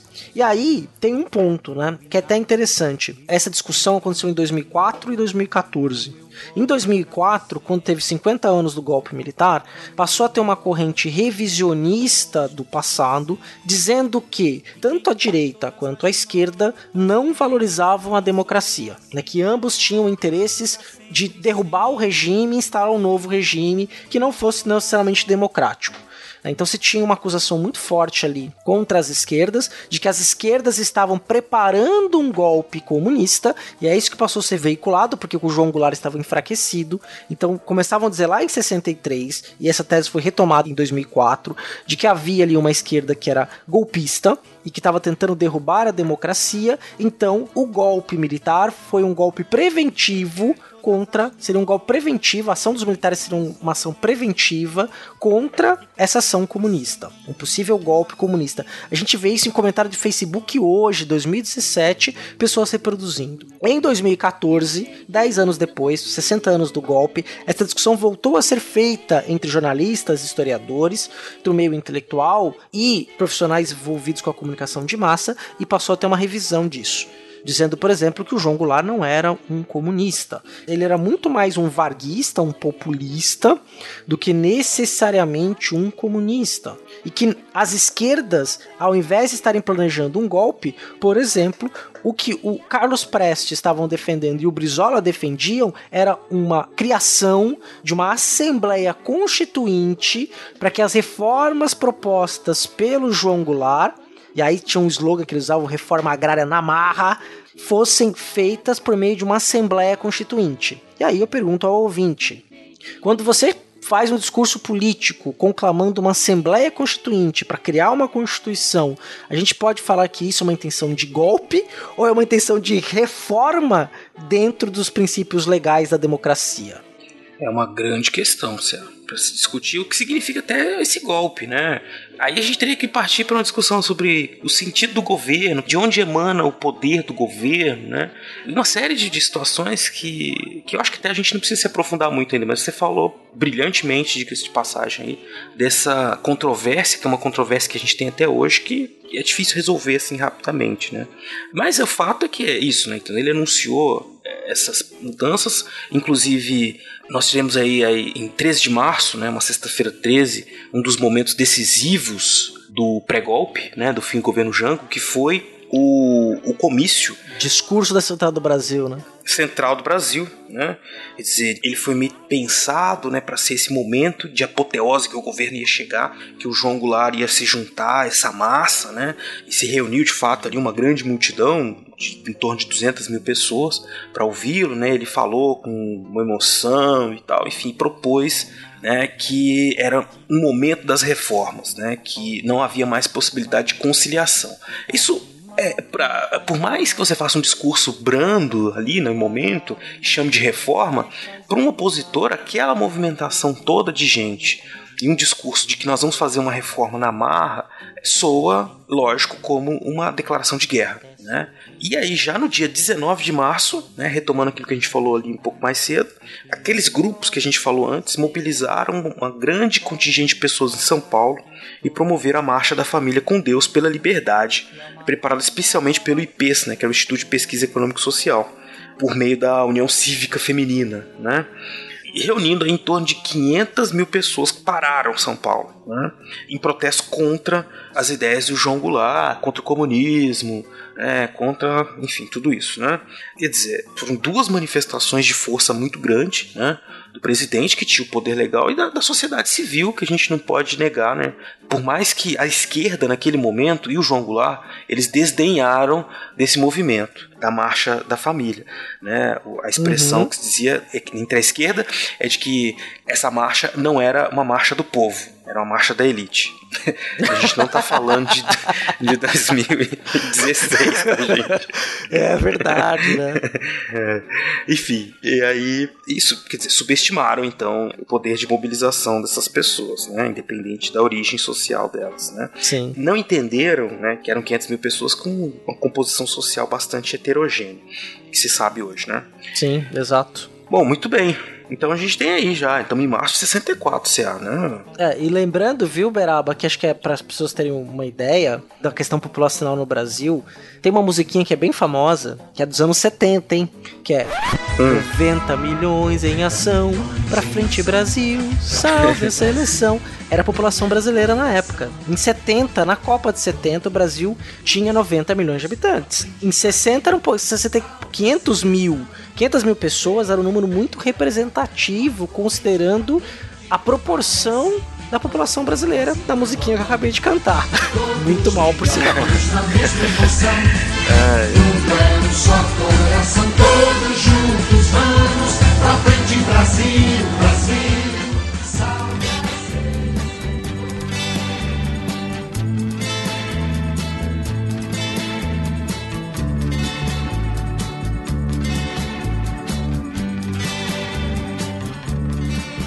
Então, Beraba, nós até aqui, então voltamos lá no início do podcast, falamos um pouco desse episódio dos militares na política, sua presença efetiva desde a proclamação da República, passando pela República Velha, pelo governo Vargas. Traçamos aí um aspecto, voltamos lá um pouquinho no governo do Juscelino Kubitschek, passamos pelo breve governo do Jânio Quadros, chegamos no governo do João Goulart, acho que nós conseguimos aí traçar um panorama de grupos e de atores políticos envolvidos no cenário brasileiro. Falamos da tradição família e propriedade.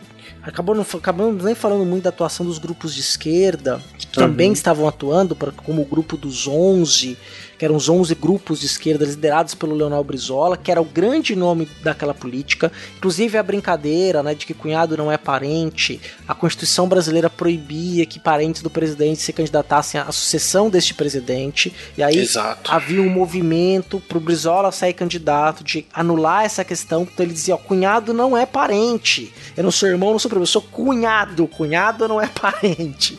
A gente usa isso como piada até hoje, mas por quê? Ele dizia isso para conseguir sair candidato à presidência da República em 65, eleição de 64 para assumir em 65 ali nessa transição do governo João Goulart. Então nós falamos tudo isso, chegamos em março no discurso decisivo da Central do Brasil, né, o Comício Central do Brasil, que atraiu gente do Brasil todo também, teve um número grande de pessoas, mas que não deu a força esperada para esse governo que queria então implementar suas reformas. E aí nós chegamos então nesses momentos finais da democracia, do curto de experiência democrática, não tinha nem 20 anos essa democracia ainda, né? Começou ali em 45, chegou e passou 10 anos, estava para completar seus 20 anos em 64, e aí nós estamos chegando no golpe militar. A gente podia falar um pouquinho mais detalhadamente disso agora. É, então, a gente estava ali em março, desde o final de 63 até março de 64, uma série de pequenas situações que desgastavam o João Goulart, e dia 13 de março, com o Comício Central do Brasil, e no dia 27 de março, com uma situação em que ele anistiou marujos que tinham promovido uma revolta por melhores condições de trabalho, essa anistia que ele deu a esses marujos, desmoralizando o ministro da Marinha, acabou unificando os militares contra o governo João Goulart, né? Porque se quebrava um princípio muito importante pelos militares, que era o princípio da hierarquia. Quer dizer, os marujos se revoltaram, né? Se rebelaram, algo que era passível de prisão e condenação, condenação com prisão. Até pena de morte, dependendo. Até pena de morte, dependendo. E o presidente interviu nisso é, contra a hierarquia militar, anistiando esses marujos. Isso então, mesmo nós tendo um ambiente heterogêneo entre os militares, com muitas correntes, a maior parte deles viu então, começou a ver o João Goulart como um presidente ilegal, né? um presidente que promovia ilegalidades. Aí entra esse fator decisivo dos militares, além de todos esses outros que a gente falou, sociais e econômicos, que precipitaram o golpe. Então, com o rompimento da hierarquia e desmoralização do comando, muitos integrantes do IPs e outros oposicionistas do governo João Goulart começaram então uma articulação, começaram não, botaram em movimento né, um processo golpista que já vinha se desenhando desde 1961. É, tá nos anos 50, né? É, não, mas aí a partir da saída do Jânio, a entrada do, João, do Jango, isso foi ganhando mais força, né? Até porque os Estados Unidos ele estava cada vez mais presente por conta da Guerra Fria e aquilo que você falou. Né? Muito bem. Nesse mesmo momento, final de março, nos Estados Unidos, na base de Norfolk, uma força-tarefa naval começou a se movimentar vindo para o Brasil, como disse o CA, né? Eram os integrantes da Operação Brother Sun, né? Exato. E que vieram para cá, eles sairiam né, no dia 1 de abril, quer dizer, atingiriam o Brasil em abril, no Porto de Santos, no Rio, e Vitória, né, para promover um apoio logístico caso houvesse algum tipo de resistência prolongada. Resistência essa que acabou não ocorrendo, né? Mas havia ali então, e é interessante porque você vai ter, se você pegar, você sai do Brasil, você sobe, sobe, né? olha da atmosfera ali, aquela região da América, dos limites da nossa atmosfera, do próprio espaço América do Sul, quando você olha os nossos vizinhos, na Argentina, Uruguai, o Chile, o Peru, todos eles ali passaram por ditaduras militares também, se não nos anos 60, nos anos 70.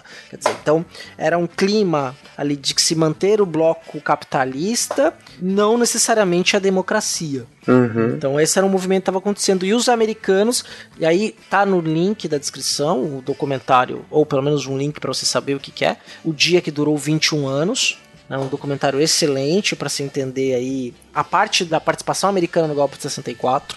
Né? Então você tinha esses grupos, esses militares que estavam articulados, como o Beraba muito bem falou, na Escola Superior de Guerra. Então o Brother Sunset tinha de fato elementos estrangeiros que iam intervir, iam apoiar os militares caso houvesse resistência. É, e a resistência poderia ter acontecido, porque, por exemplo, o que, que precipitou o golpe? Foi uma movimentação de tropas vindas de Juiz de Fora, para o Rio de Janeiro. O presidente estava no Rio de Janeiro no dia 30 de março. Aí o, o general Olímpio Mourão, ele saiu com a sua tropa, Olímpio né? Mourão e veio, filho. filho, veio em direção ao Rio de Janeiro, disposto a tomar o Ministério da Guerra, depor o governo João Goulart. Mas é, o que acontece, né? A resistência poderia ter acontecido. Ninguém sabe por que, que o João Goulart não resistiu muito, porque foi tranquila a tomada de poder. Sim, a Operação Popeye. É, porque essa tropa, essa tropa vinha por uma estrada, era, uma, era, era um movimento que era que a gente pode classificar como uma quartelada, né? Era um grupo de um quartel específico que se rebelou. Podia ter sido com a liderança concisa do João Goulart, isso poderia ter sido debelado, poderia ter sido dissolvido de alguma forma, né? Mas esses momentos é de 31 de março, os primeiros dias de abril, né? O João Goulart adotou uma série de movimentos erráticos, assim, quer dizer, ele foi pro Rio de Janeiro, depois foi embora pro Uruguai, né? Quer dizer, Ele, ele foi pro Rio Grande do Sul, né? Ele não sai do Brasil. Isso é importante saber. Isso, é verdade. Ele é declarado, a cadeira de presidente é declarada vaga pelo presidente da Câmara, mas ele tá no Brasil ainda. Não, e aí que é interessante lembrar assim, esse Olímpio Mourão, ele vem descendo com as tropas de fora, o João Goulart foge do Brasil. É, isso foi. Se eles saem da noite de 31, chegam aí a madrugada, né? Ou um dia primeiro, passado da meia-noite, quando se oficializa o golpe militar, Uhum. né? Os militares dizendo que vão tomar o poder. O João Goulart já não estava nem em Brasília nem no Rio, ele tinha ido para o Rio de Janeiro. E no dia 2 de abril, numa assembleia, nasce no Congresso Nacional, numa assembleia ordinária, a presidência do Brasil foi declarada vaga. Nisso você selou então o golpe militar com apoio do poder legislativo. O poder legislativo chancelou, porque também não é só a resistência do João Goulart, não é, Beraba? Se tivesse ali de fato o interesse de se preservar uma democracia, ou você criar alternativas políticas contrárias à reforma de oposição, o Congresso poderia ter se levantado e falado: não, nós não legitimamos o golpe militar. Nós vamos convocar Exato. eleições diretas, vamos, sei lá, uma Assembleia Constituinte ou qualquer coisa parecida. Isso. Mas, se a... Mas tem uma coisa que é a seguinte: a história estava ensinando essas pessoas a agir assim. Porque os militares nunca tinham se colocado numa posição que eles seriam. Fariam uma ditadura militar, né? Ninguém sabia que isso ia acontecer. Muita gente estava de olho nas eleições de 1965, né? Então Sim. as pessoas pensavam, ok, saiu o João Goulart, vamos fazer um governo provisório aqui, né, com chefe do legislativo, ou mesmo que seja uma junta militar, porque logo depois eles elegeram o Castelo Branco como presidente. O Castelo Branco, quando tomou posse, ele disse que ia fazer eleições em 65, né, não fez nada. É, porque o golpe foi dado em defesa da democracia. Os militares, nós vamos defender a democracia contra os comunistas. Essas as eleições para vinte e tantos anos, né? Que foram acontecer só em 89. Exato. Exatamente. Então você veja que. Vejam só como são as coisas, né? Então a gente não pode esquecer que a gente está falando então, de um golpe militar, né? Que, que se constituiu como golpe. Quer dizer, era um golpe de destituir o presidente legitimamente eleito, mas que ele foi tentando se tornar legal, né? Na medida em que se encontravam meios. Quer dizer, o legislativo foi lá e chancelou, né? Depois foi. Ele, o próprio legislativo fez uma eleição indireta e escolheu um presidente militar, né? Sim. Ah, estava se comprometido com a eleição de 65. Então você tem gente que. Um monte de gente que não reagiu. Tipo, o Juscelino Kubitschek não fez nada. Inclusive, ele votou no. Como ele era deputado, ele votou no, no Castelo Branco para presidente. Uhum. Ele era senador, não era? Se eu não me engano? Era sen- senador, senador. é ele era senador, senador. por Minas Gerais. É. Votou no, no, no Castelo Branco, quer dizer, então deu chancela pro golpe. Porque tava todo mundo pensando, ok, vai ficar esse cara aí mais um pouquinho, alguns meses, né? Preparando terreno para que eu entre. Faz umas reformas, faz uma reforma trabalhista, reforma da Previdência, não é? Exatamente, exatamente. Estanca a sangria e aí, beleza. É. No dia 11 de abril, quer dizer, fazia que 10 dias do golpe, já tinha sido promovido uma série de cassações de políticos. Já vivíamos então um estado, uma situação de exceção. Basicamente, o Congresso Nacional passou a ser formado só por gente que era, vamos dizer assim, a favor, né? Não existia mais uma oposição a nada. E os deputados acabaram então elegendo o Castelo Branco. E como disse, né? Então foi um golpe que ele acabou se tornando era para ser um golpe para derrubar um governo e que acabou se tornando um governo que durou 21 anos, um governo dos militares. Sim, e eu até diria mais, né? No Historicidade, no episódio 9, eu recebi a jornalista Lídia Maria de Mello, que tem um, livro, reportagem, chamado Raul Soares, O Navio Tatuado em Nós. Logo na sequência, ainda no dia 1 de abril, vários líderes sindicais em Santos foram presos. Presos, Eles- os militares invadiram a casa, prenderam essas pessoas e mandaram elas ficar numa prisão que era um navio que era um navio que não tinha nem motor, ele foi um navio antigo, rebocado, e que ficava visível para as pessoas na praia, as pessoas conseguiam ver o navio, e ali tinha um monte de preso político, especialmente pessoas ligadas ao sindicato. E uma dessas pessoas foi o senhor Irandil Melo, pai da Lídia, e ela cedeu essa entrevista, mostrando que a ditadura militar, assim que teve o golpe, eles agiram em alguns pontos estratégicos para prender algumas pessoas que poderiam ser possíveis opositoras ao golpe e que eram consideradas agitadores comunistas. Aí eles foram procurar arma, não encontram arma, mas isso é uma história para um outro momento. Exatamente. Bom, Cé, então é isso. A gente, eu acho que a gente falou bastante nesse episódio sobre esses momentos políticos do Brasil pré-golpe, pré-golpe civil, golpe militar, né, de 64. Vamos guardar agora aqui para o nosso ouvinte para o próximo episódio, né? Falar um pouco mais sobre como foram esses governos militares, né? E o Brasil, o que, que mudou, o que, que mudou, enfim. O que, que você acha? Braba, é excelente ideia, né? Então podem esperar aí que no episódio de setembro nós vamos abordar esses 21 anos de ditadura militar abordar alguns detalhes, falar da questão política, da questão cultural, da repressão e de uma série de elementos. Então estamos assumimos aqui um compromisso com você, ouvinte. Vamos falar então. E aí vou mandar um grande abraço para Vitória, aquela mocinha querida né, que na última mensagem de voz que ela mandou pra gente, ela falou: Ah, vocês podiam falar da ditadura militar, meu tema favorito e tal. Tá aí, Vitória. Nós estamos falando do golpe e tem mais ditadura no próximo episódio e para vários outros ouvintes que pediram para nós esse tema. Não é? Muita gente já pediu pra gente abordar isso, falar da ditadura militar. Falamos do golpe de 64 e no próximo episódio, então, pode esperar que nós vamos falar mais da ditadura militar. Então é isso, CA. Então fiquem no aguardo, queridos ouvintes, que em breve nós vamos falar mais desse período, que é um período bastante tenebroso da história brasileira, né? Como eu disse no começo. Eu tô adjetivando aqui dizendo que é tenebroso porque de fato não era democrático. Né? E como disse o Churchill, a democracia é o pior regime de é o pior regime de governo, à exceção de todos os outros, né? Quer dizer, então não há como dizer assim, por mais que a gente tenha situações ruins, na nossa democracia liberal burguesa, mas é melhor do que um regime ditatorial, qualquer um deles, né? Sim, a liberdade de nós nos expressarmos, de discutirmos, fazer uma reflexão sem ter amarras, né, sem ter medo da gente poder dizer, fazer algumas críticas, alguém vai nos prender, vai nos mandar pro pau de arara, vai nos dar choque nas genitálias, ou que a gente possa simplesmente sumir sem um julgamento justo, isso é isso não tem preço, minha gente. Não tem preço. Exatamente. Vamos valorizar isso, que isso pode parecer. A liberdade só, você só sabe como ela é valiosa depois que a gente perde. Né? Então a gente vai falar bastante sobre isso no próximo episódio. A gente já viu aqui no final, quer dizer, essas, esses movimentos de cassações totalmente injustos, né? Não existe uma possibilidade que a pessoa, por desconfiar que ela poderia ser um opositor, tá caçado. Né? Muita gente perdeu emprego, muita gente teve que mudar de vida já nesse começo de governo do Castelo Branco. Que erroneamente é lembrado na história como um dos presidentes militares mais moderados, né?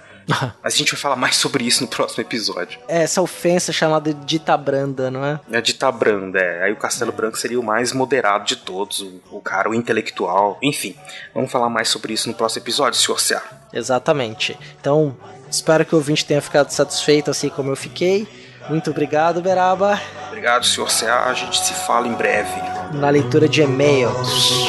Vamos lá. Roda moinho, roda peão, o tempo rodou num instante as voltas do meu coração.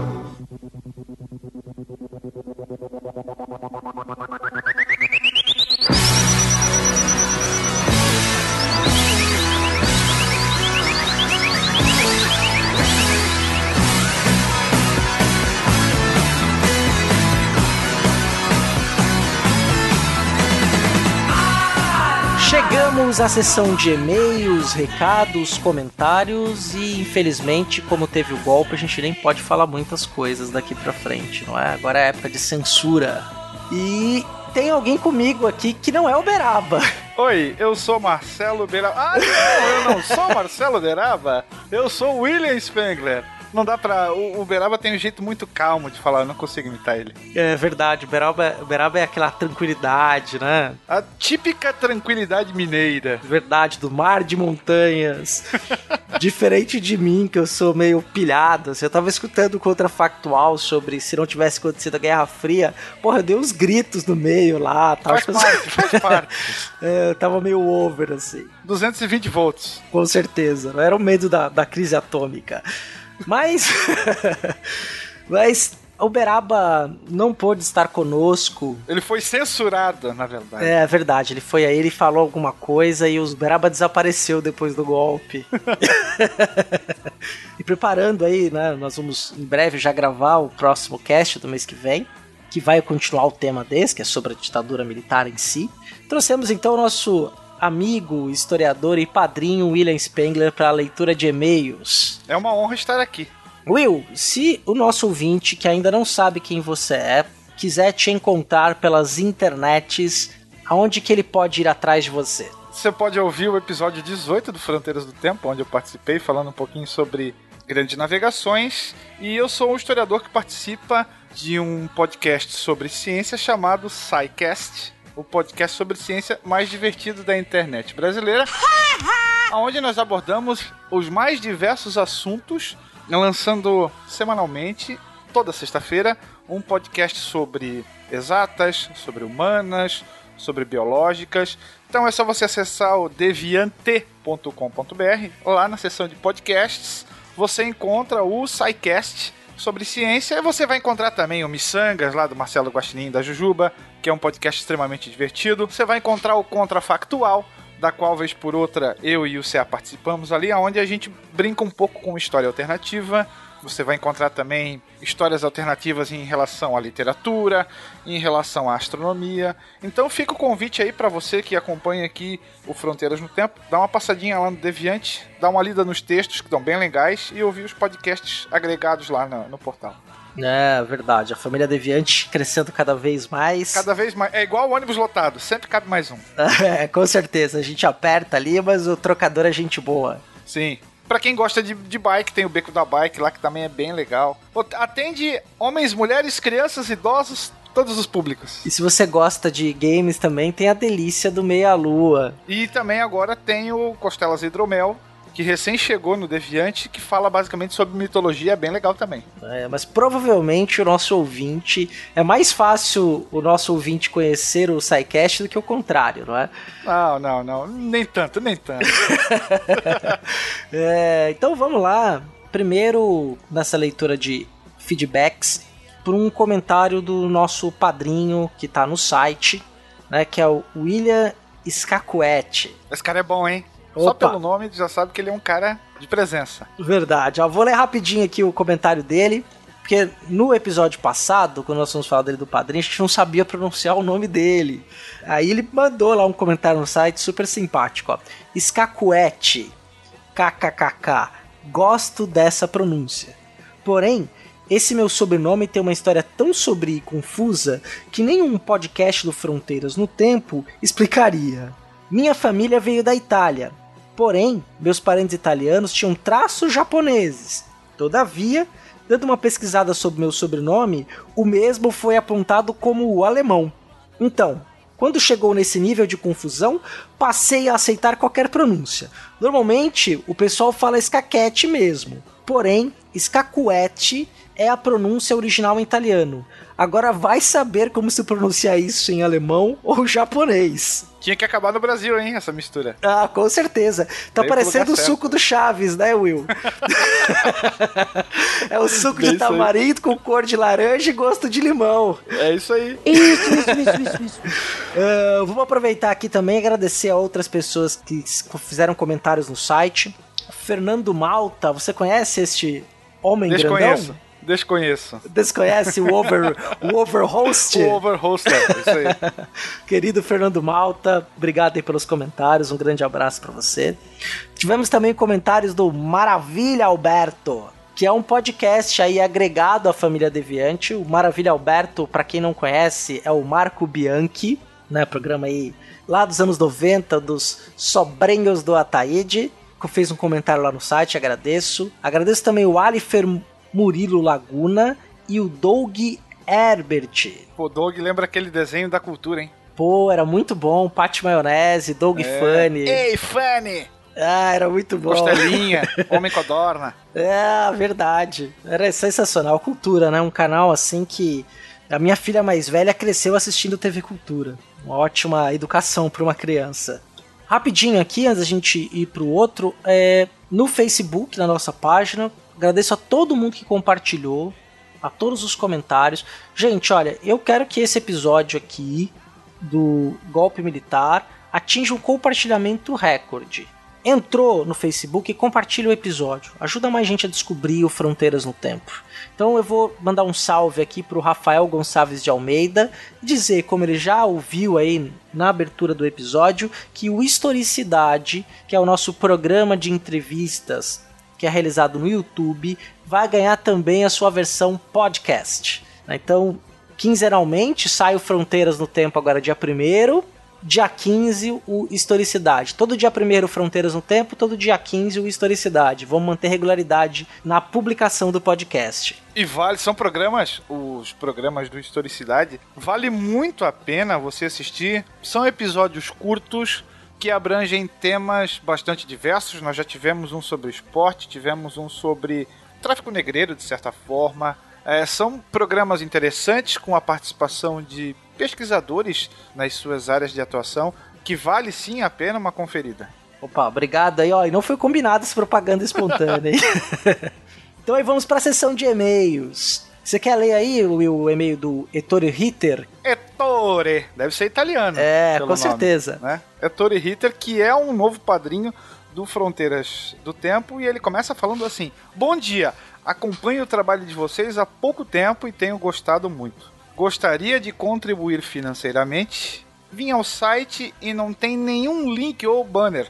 Sugiro que insiram no site um banner no topo, um link no rodapé permanentes das plataformas de arrecadação. O trabalho de vocês é ótimo, parabéns, continuem. Desistir nunca Render-se jamais, abraço. Isso era título de um filme do Van Damme, hein? É, Retroceder nunca, render-se jamais, na qual ele é o vilão. Exato, ele é o chefe final, né? Ele é o último aí. boss. Passava na Bandeirantes esse filme. Ó, inclusive. é. Que o cara dava um golpe giratório, né? Que ele chutava e, e dava um mortal pra trás, né? Ele faz um espacate nas cordas do ringue, inclusive. Verdade, é um clássico esse filme dos anos 90. Muito bom. Ettore, tá lá o banner. Né, até no e-mail que eu respondi pra ele, é engraçado, a gente não presta atenção nas coisas simples, né? Nesses Exato. detalhes. Tá lá agora, tem uma página própria do nosso padrim, o padrim com m no final.com.br barra fronteiras no tempo. Contribua conosco a partir de um real por mês. Ajudar nosso projeto a crescer porque tem custos, né? O historicidade, fronteiras no tempo. Só para dar uma força, ninguém vai ficar rico, ninguém vai ganhar dinheiro com isso. É só para ajudar o podcast a ser produzido e que a gente traga novas atrações. Se aumentarem os padrinhos, novas atrações virão. Isso eu posso garantir para vocês. E quem sabe um dia a gente vai ter nosso feed aí com toda semana com uma atração nova no Fronteiras no Tempo. Olha só, hein? Promessa é dívida, hein? Opa! aí, aumentando os padrinhos, a gente, os padrinhos e as madrinhas, nós chegaremos lá. A ideia é essa. Ettore, um abraço para ti também, muito obrigado. Will, nós temos aí, como de costume, todo episódio você manda um e-mail pra gente. Um e-mail e um comentário de voz. Você mandou um e-mail para nós sobre o episódio do tráfico negreiro. Fique à vontade aí para comentar, para falar o que você. alguma contribuição que você queira dar, algum comentário direto, que a gente já bate o papo aqui agora. É, enquanto quando eu vi o tema que seria ali do episódio sobre tráfico negreiro, coincidentemente eu estava lendo um livro que eu comprei faz pouco tempo chamado Atlântico. A História de um Oceano, organizado pelo Chico Carlos Teixeira da Silva, da UFRJ, que é um professor aí bem ligado na, na cultura pop, participa de diversos programas na TV fechada e na TV aberta, e um dos capítulos, escrito pela professora Sueli Cordeiro de Lima, fala justamente sobre o Atlântico e o comércio negreiro. Eu estava mais ou menos na metade desse artigo quando saiu o cast sobre tráfico negreiro. E aí eu acabei aproveitando a minha leitura com os assuntos que era discutido. E logo no começo desse artigo, essa professora discute que o Atlântico, o chamado Mar Oceano, então, era um grande espaço de mistérios, de afastamentos, de encontros, e vai ser o grande palco aonde vai se dinamizar esse comércio de gente. Gente que não era gente no primeiro momento, né? Se a gente buscar a condição do escravo. Então, o mundo acabava se tornando menor e o Atlântico vai ser o palco, talvez para o maior deslocamento demográfico que esse planeta já teve. Deslocamento esse que foi compulsório, que foi obrigatório, então nós vamos ter milhares, milhões de africanos cativos sendo embarcados nos famosos tumbeiros, os navios negreiros, e sendo trazidos para a costa da América, não só para o Brasil, mas desde a pontinha lá da América do Norte, passando sim, de certa forma, pelas colônias espanholas, ainda que veladamente, e vindo um desembarque com bastante força aqui no Brasil, que vai, como vocês comentaram no próprio cast, o ponto fora da África onde a presença negra vai se fazer mais forte. devido justamente à, à quantidade de gente que é trazida para cá. E você vai ter várias obras que vão procurar discutir a, a, história desse comércio de escravos e tudo mais. E aí eu fui buscar alguns números de historiadores que encontram esses dados nos arquivos históricos da Inglaterra. Então, tem um, um historiador inglês chamado Paul Lovejoy que diz que nós tivemos cerca de 27.233 viagens feitas pelos tumbeiros entre 1562 e 1867. Vamos arredondar um pouquinho para cima. Quase 30 mil viagens. Isso é muita coisa, né? Sim, nossa senhora. E o Lovejoy acaba dando um enfoque especial em relação, sim, à escravidão que já existia é, no continente africano. E ele vem a, a, ressaltar o plus que a presença do europeu fez em relação a isso. Então ele muda a cara da escravidão que existia até então. Agora ela passa a ser um negócio, ela não é mais algo, vamos dizer assim, endógeno. Passa a ser mercância, passa a ser um objeto de comércio que interessa a esses mercadores que vão apoiar os, os líderes tribais africanos é, nessa empreitada em troca dos mais variados objetos, desde pólvora, a própria cachaça feita no Brasil. É, você vai trocar aquilo que você tem, aquilo que interessa ao teu parceiro comercial, por aquilo que te interessa, que na verdade era a gente. Né? Então agora o escravo ele é arrancado das suas raízes, coisa que não acontecia na, dentro do continente africano. E ele é praticamente um alienígena em um novo planeta ele é enviado para América, aonde ele basicamente não conhece ninguém. Muito poucos são aqueles que falam a sua língua e a possibilidade de resistência, pelo menos nesse primeiro momento, vai ser bem complicada de, de se fazer.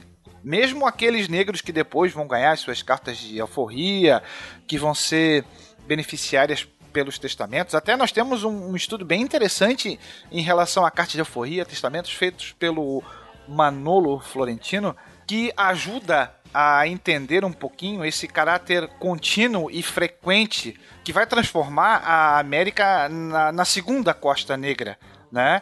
E aí você tem os atores dessa nossa grande peça principalmente mercadores, num primeiro momento portugueses, mas sim brasileiros, e não só brasileiros, mas holandeses, espanhóis e franceses, que também acabam fazendo esse frete, vamos dizer assim. Vou aproveitar o embalo que nós estamos falando aí de África, de navegação, e vou trazer uma pergunta que foi feita para o nosso ouvinte, o Diego Pinto, Diego Alves Pinto, que também é um grande amigo meu, que escreveu até para o nosso WhatsApp. E aí vou aproveitar que o Will tá com a gente, ele gravou Vamos conosco o episódio sobre grandes navegações, a gente já complementa. E tem a ver, com um assunto tem a ver com o outro. Falou, olá César, acabei de ouvir o podcast das grandes navegações. Fantástico. Perguntas qual a fonte que fala que o retorno era de 24 mil vezes? Acho um número pouco provável. E se fosse, acho que o revestimento teria sido tão absurdo que o desenvolvimento de Portugal teria sido instantâneo. Foi a primeira pergunta dele. O verão na passagem do Equador é verão em qual hemisfério? Em um determinado momento, fala que um navio custaria 1 milhão e 300 mil escravos africanos. Algum navio na história chegou a transportar 10% disso? Essas foram, foram as perguntas aí do Diego Alves Pinto. Vamos lá? Vamos lá. Então, quando o assunto fala sobre grandes navegações e sobre tráfico negreiro, eu recomendo para o pessoal que estuda a história comigo na graduação, no ensino médio, dois livros principais, três livros principais. Tem um bastante conhecido, de um historiador também bastante conhecido brasileiro, chamado Paulo Micelli. O nome da obra é O Ponto Onde Estamos, Viagens e Viajantes na História da Expansão e da Conquista.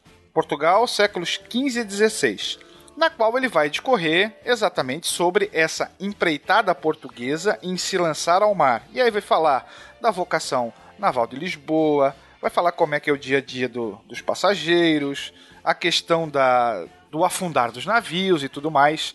E tem dois livros de um historiador que eu gosto bastante chamado Fábio Pestana Ramos. Ele escreve de uma forma extremamente didática, é extremamente gostoso de ler os livros dele também é um historiador que, que está presente na cultura pop. Ele escreve para revistas, não são revistas históricas, mas revistas que tratam de assuntos históricos de uma forma mais popular, como por exemplo as revistas Super Interessante, Aventuras na História, a gente tem a revista Galileu, vez por outra ele escreve lá. Tem duas obras dele é, que tem como ponto central isso. Uma delas é Por Mares Nunca Dante Navegados, a Aventura dos Descobrimentos, e tem uma outra chamada No Tempo das Especiarias, O Império da Pimenta e do Açúcar. Ambas foram lançadas aqui pela editora Contexto. Bom, aqui nessas duas obras nós temos a referência aos valores. Por exemplo, no capítulo 3 da primeira obra que eu mencionei, Por Mares Nunca Dante Navegados, o Fábio Pestana trata basicamente dos preparativos da viagem. E numa das partes desses preparativos fala-se em construir e armar as naus. Vale fazer esse reforço. Nós falamos sobre diferentes tipos de embarcação no cast. Desde os primeiros batéis, a gente falou das caravelas, falou das naus. Esses navios são bem diferentes uns, uns dos outros em tamanho, na própria confecção e nos valores. Quando a gente comenta que um navio poderia render, veja bem, até 24 mil vezes o capital investido, não significa que toda embarcação, e aqui eu estou falando de uma nau que percorre a chamada carreira das Índias, né? Não significa que todo navio vai lucrar isso. A gente tem que lembrar que nessa época Portugal era um país pobre e custava muito você preparar um navio. Por isso que eles vão, como nós comentamos no cast, tentar encontrar parceiros nessa empreitada. Muitas vezes esses parceiros eram bancos, né? De, ou Sim. de Flandres ou das principais cidades italianas, Gênova ou Veneza. Nós temos que lembrar também que os reis portugueses estavam endividados nessa época. Então você vai ter, por exemplo, mercadores italianos que até estão estabelecidos em Portugal que acabam aceitando e entrando com parte desse valor necessário para construir uma embarcação em troca de um privilégio qualquer, né, concedido pelo rei português, como por exemplo comprar a pimenta que chegasse para Portugal nesse mesmo navio. Então ele tem um monopólio da distribuição desse produto e assim por diante. Não significa que cada navio é, geraria esse tipo de lucro, querendo ou não, um lucro fantástico, né? E a gente encontra os agrúrios das viagens e esse questionamento de ou vai ou racha no próprio Mercador de Veneza do Shakespeare, onde tem uma parte que ele relata as agrúrias. E se o meu navio afundar? Como é que vai? Ah, mas se ele não afundar, eu vou conquistar riquezas e tudo mais. Então, para quem surfa um pouquinho no mundo da literatura, o Mercador de Veneza, o, o título já entrega, né? Trata um pouquinho, fala um pouquinho sobre da carreira marítima. E assim, investir nas naus para a carreira das Índias era uma aposta muito alta. Seria basicamente como hoje a gente investir na bolsa de valores. Você pode ganhar tudo, como você pode perder tudo. A nau era um navio muito maior do que a caravela, muito melhor preparado. Lembrar que essa carreira levava mais de um ano para ser feita, por isso que ela vai custar muito. Então, ela vai custar aproximadamente 326 quilos de ouro, ou para a moeda da época, 29 milhões e 500 mil réis. O que daria para comprar aproximadamente um milhão e tantos mil escravos africanos. Nós falamos numa, num número no início do nosso papo, e a gente arredondou para cima, mais de 20 mil viagens com escravos. Se não fosse tão lucrativo, nós não teríamos esse absurdo de cruzamento de uma costa a outra, certo? Uhum. Então, querendo ou não, a gente está falando de comércio, um comércio extremamente lucrativo, aonde você tem a troca e um ganho para o mercador que valia muito a pena. Claro, Portugal aqui não tem como realizar um desenvolvimento imediato, primeiro porque a coroa entrava só com uma parte do capital, justamente por causa do risco. Em se falando de carreira da Índia, a gente vai ter uma época em que era quase que 50% certo de que o navio iria afundar. Então, se você tem, imagina, 100 navios se deslocando para aquela ali, provavelmente 50 não voltariam. E aí você acabaria assumindo o preju dessa empreitada também. Por isso que o rei, endividado, vai procurar parceiros e vai tentar montar, sei lá, um, crowdf um crowdfunding, vamos dizer assim. Termos É. modernos, né? para tentar levantar essa empreitada. Só para falar também para o nosso ouvinte que essas referências que o Will citou estão no post do episódio 18, As Grandes Navegações. Tem lá os links para alguns artigos, tem a indicação dos textos também. Então você pode, se você não ouviu o episódio 18 vá ouvir, vale muito a pena. Se você já ouviu, mas não conseguiu acessar, vai lá no nosso site, vê as referências que você pode. Toda, todo podcast agora nosso tem indicação bibliográfica no final. Aí tem indicação de jogo, de texto, de vídeo no YouTube. Então você pode comentar e a gente responde, bate um papo e prolonga essa conversa. E pro nosso amigo Diego Pinto, que tem nome, inclusive, de capitão de nau. Diego Pinto. Verdade. Me parece que ele, que ele é um interessado, talvez em navegações, é, e nessa temática. Dentro do livro que eu tinha comentado antes, Atlântico, a história de um oceano, você vai encontrar um capítulo chamado, capítulo 5, chamado Naus e Tecnologias Náuticas no Atlântico nos séculos 16 a 18, escrito por um almirante da Armada Portuguesa chamado Antônio Manuel da Silva Ribeiro, que inclusive é doutor em ciência política pela Universidade de Lisboa. E ali ele vai te trazer várias informações sobre navios bastante famosos, né? A Nau San Gabriel, que era uma das que o Vasco da Gama utilizou. A gente vai ter informações sobre os grandes navios de guerra da época, uh, ingleses e franceses, a Flor de la Mar espanhola. A gente vai ter o Galeão São Martinho português, a diferença de galeão, nau, é, vasos de guerra Vale a leitura, é um capítulo bem interessante para os aficionados em navegação histórica, especialmente para os que gostam de Portugal, Espanha e grandes navegações. Fantástico, eu. É sempre bom aí contar com a tua presença e gravar contigo em outras oportunidades e outros canais. Will, obrigado aí por ter aceitado esse convite nosso para. O agradecimento é meu, você sabe que é sempre uma honra poder falar com vocês que realizam, vou repetir o que eu já falei antes, o melhor podcast de história deste país. Ah, menos amado, menos amado mestre. nem tanto, nem tanto. Nem tanto, nem tanto. Vamos deixar encabulado. É, os episódios de História do Sequest são fantásticos também. Eu que você participa, escreve as pautas aí junto com o pessoal lá e comigo agora também, né? Tamo junto. Tamo juntos. A leitura de e-mails ficou um pouquinho extensa. Nós vamos encerrar por aqui, mas não se preocupa para quem mandou mensagem de voz. Vamos tocar uma delas agora no final. Obrigado para você que ficou até aqui conosco e não se esqueça, agora dia 1 de setembro tem episódio novo do Fronteiras do Tempo, hein? Grande abraço e Will, novamente obrigado. Eu que agradeço. Um abraço para todos os amigos amantes da história. É, e vamos ver se a gente consegue aí. Eu vou lá no DOPS ver se eu consigo liberar o Beraba. Vamos entrar com habeas corpus lá, hein? É verdade, não teve o i5 ainda. A gente vai poder entrar com habeas corpus ainda, te, ainda tem jeito, ainda, ainda tem, tem jeito. jeito. Ainda tem chance. Sobe o Tom Jones aí, Adriano, pra gente escutar o Klaus e a resposta de uma pergunta que a gente fez no podcast passado sobre São Jorge e a Inglaterra.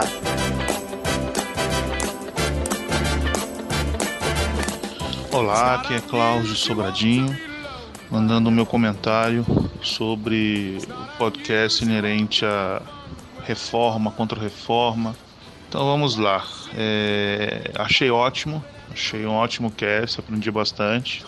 E eu gostaria de estar respondendo aquela dúvida sobre São Jorge. Vamos matar logo a charada. São Jorge não é o padroeiro da Inglaterra, ele já foi. Ele atualmente é o padroeiro de Londres e da Cavalaria do Exército Brasileiro, além de ter também o seu papel importante no Rio de Janeiro. Né? Bom, é, São Jorge foi um soldado romano que nasceu na Turquia e a lenda diz que ele salvou uma princesa de um dragão. Só que, né, quando a gente fala de dragão, a gente não está falando de um animal, nós estamos falando do dragão enquanto representação do mal. E São Jorge não como um santo, mas como um representante dos ideais do homem de coragem, bravura e tudo isso inserido nesse contexto de luta entre bem e o mal. Antes de São Jorge ocupar esse lugar dele, quem ocupava era um rei inglês chamado Edward, que foi canonizado e foi considerado padroeiro da Inglaterra. É, foi só a partir das cruzadas, na realidade, que esse mito de São Jorge ele realmente cresceu. Lembrando que São Jorge influenciou a bandeira inglesa, né, tem aquela cruz de São Jorge, aquelas linhas né, vermelhas são inerentes a São Jorge. Em 1415, ele se tornou padroeiro da Inglaterra. Eu sei que é incoerente com o que eu disse no início, mas espera aí. É, ele não tem um feriado próprio lá na Inglaterra assim como, por exemplo, tem para os irlandeses St. Patrick. O dia de São Jorge é dia 23 de abril e ele é homenageado dia 3 do 11 em outro lugar chamado Israel. Nada mais, nada menos que Israel. Não sei o que, que tem a ver, mas lá ele é cultuado também. E isso, teoricamente, é lá que está o seu corpo. Né? Agora, a questão da, de ser ou não ser o padroeiro da Inglaterra é que em 1893 o Papa substituiu São Jorge por São Pedro nesse papel de padroeiro, né? E tem outras curiosidades mais ou menos loucas por aí. Por exemplo, os búlgaros no dia de São Jorge gostam de rolar no orvalho da manhã nus, né? Cada um com a sua mania. E tem várias outras, né, inerentes às cores. Ele influenciou também a escolha de cores dos uniformes da Inglaterra. E tem uma série de coisas. Mas é, é basicamente isso. Então, espero ter ajudado. Muito obrigado e estamos crescendo, hein?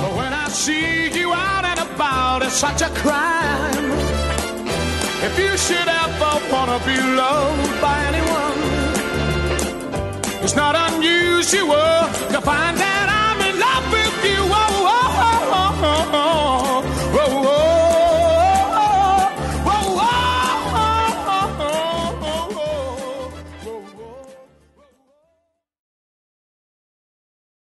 música da Xuxa tocando ao contrário. é, é, Eu vou invocar o capiroto. Vai invocar, cara. é. Este programa foi editado por Talkincast, edições e produções de podcast.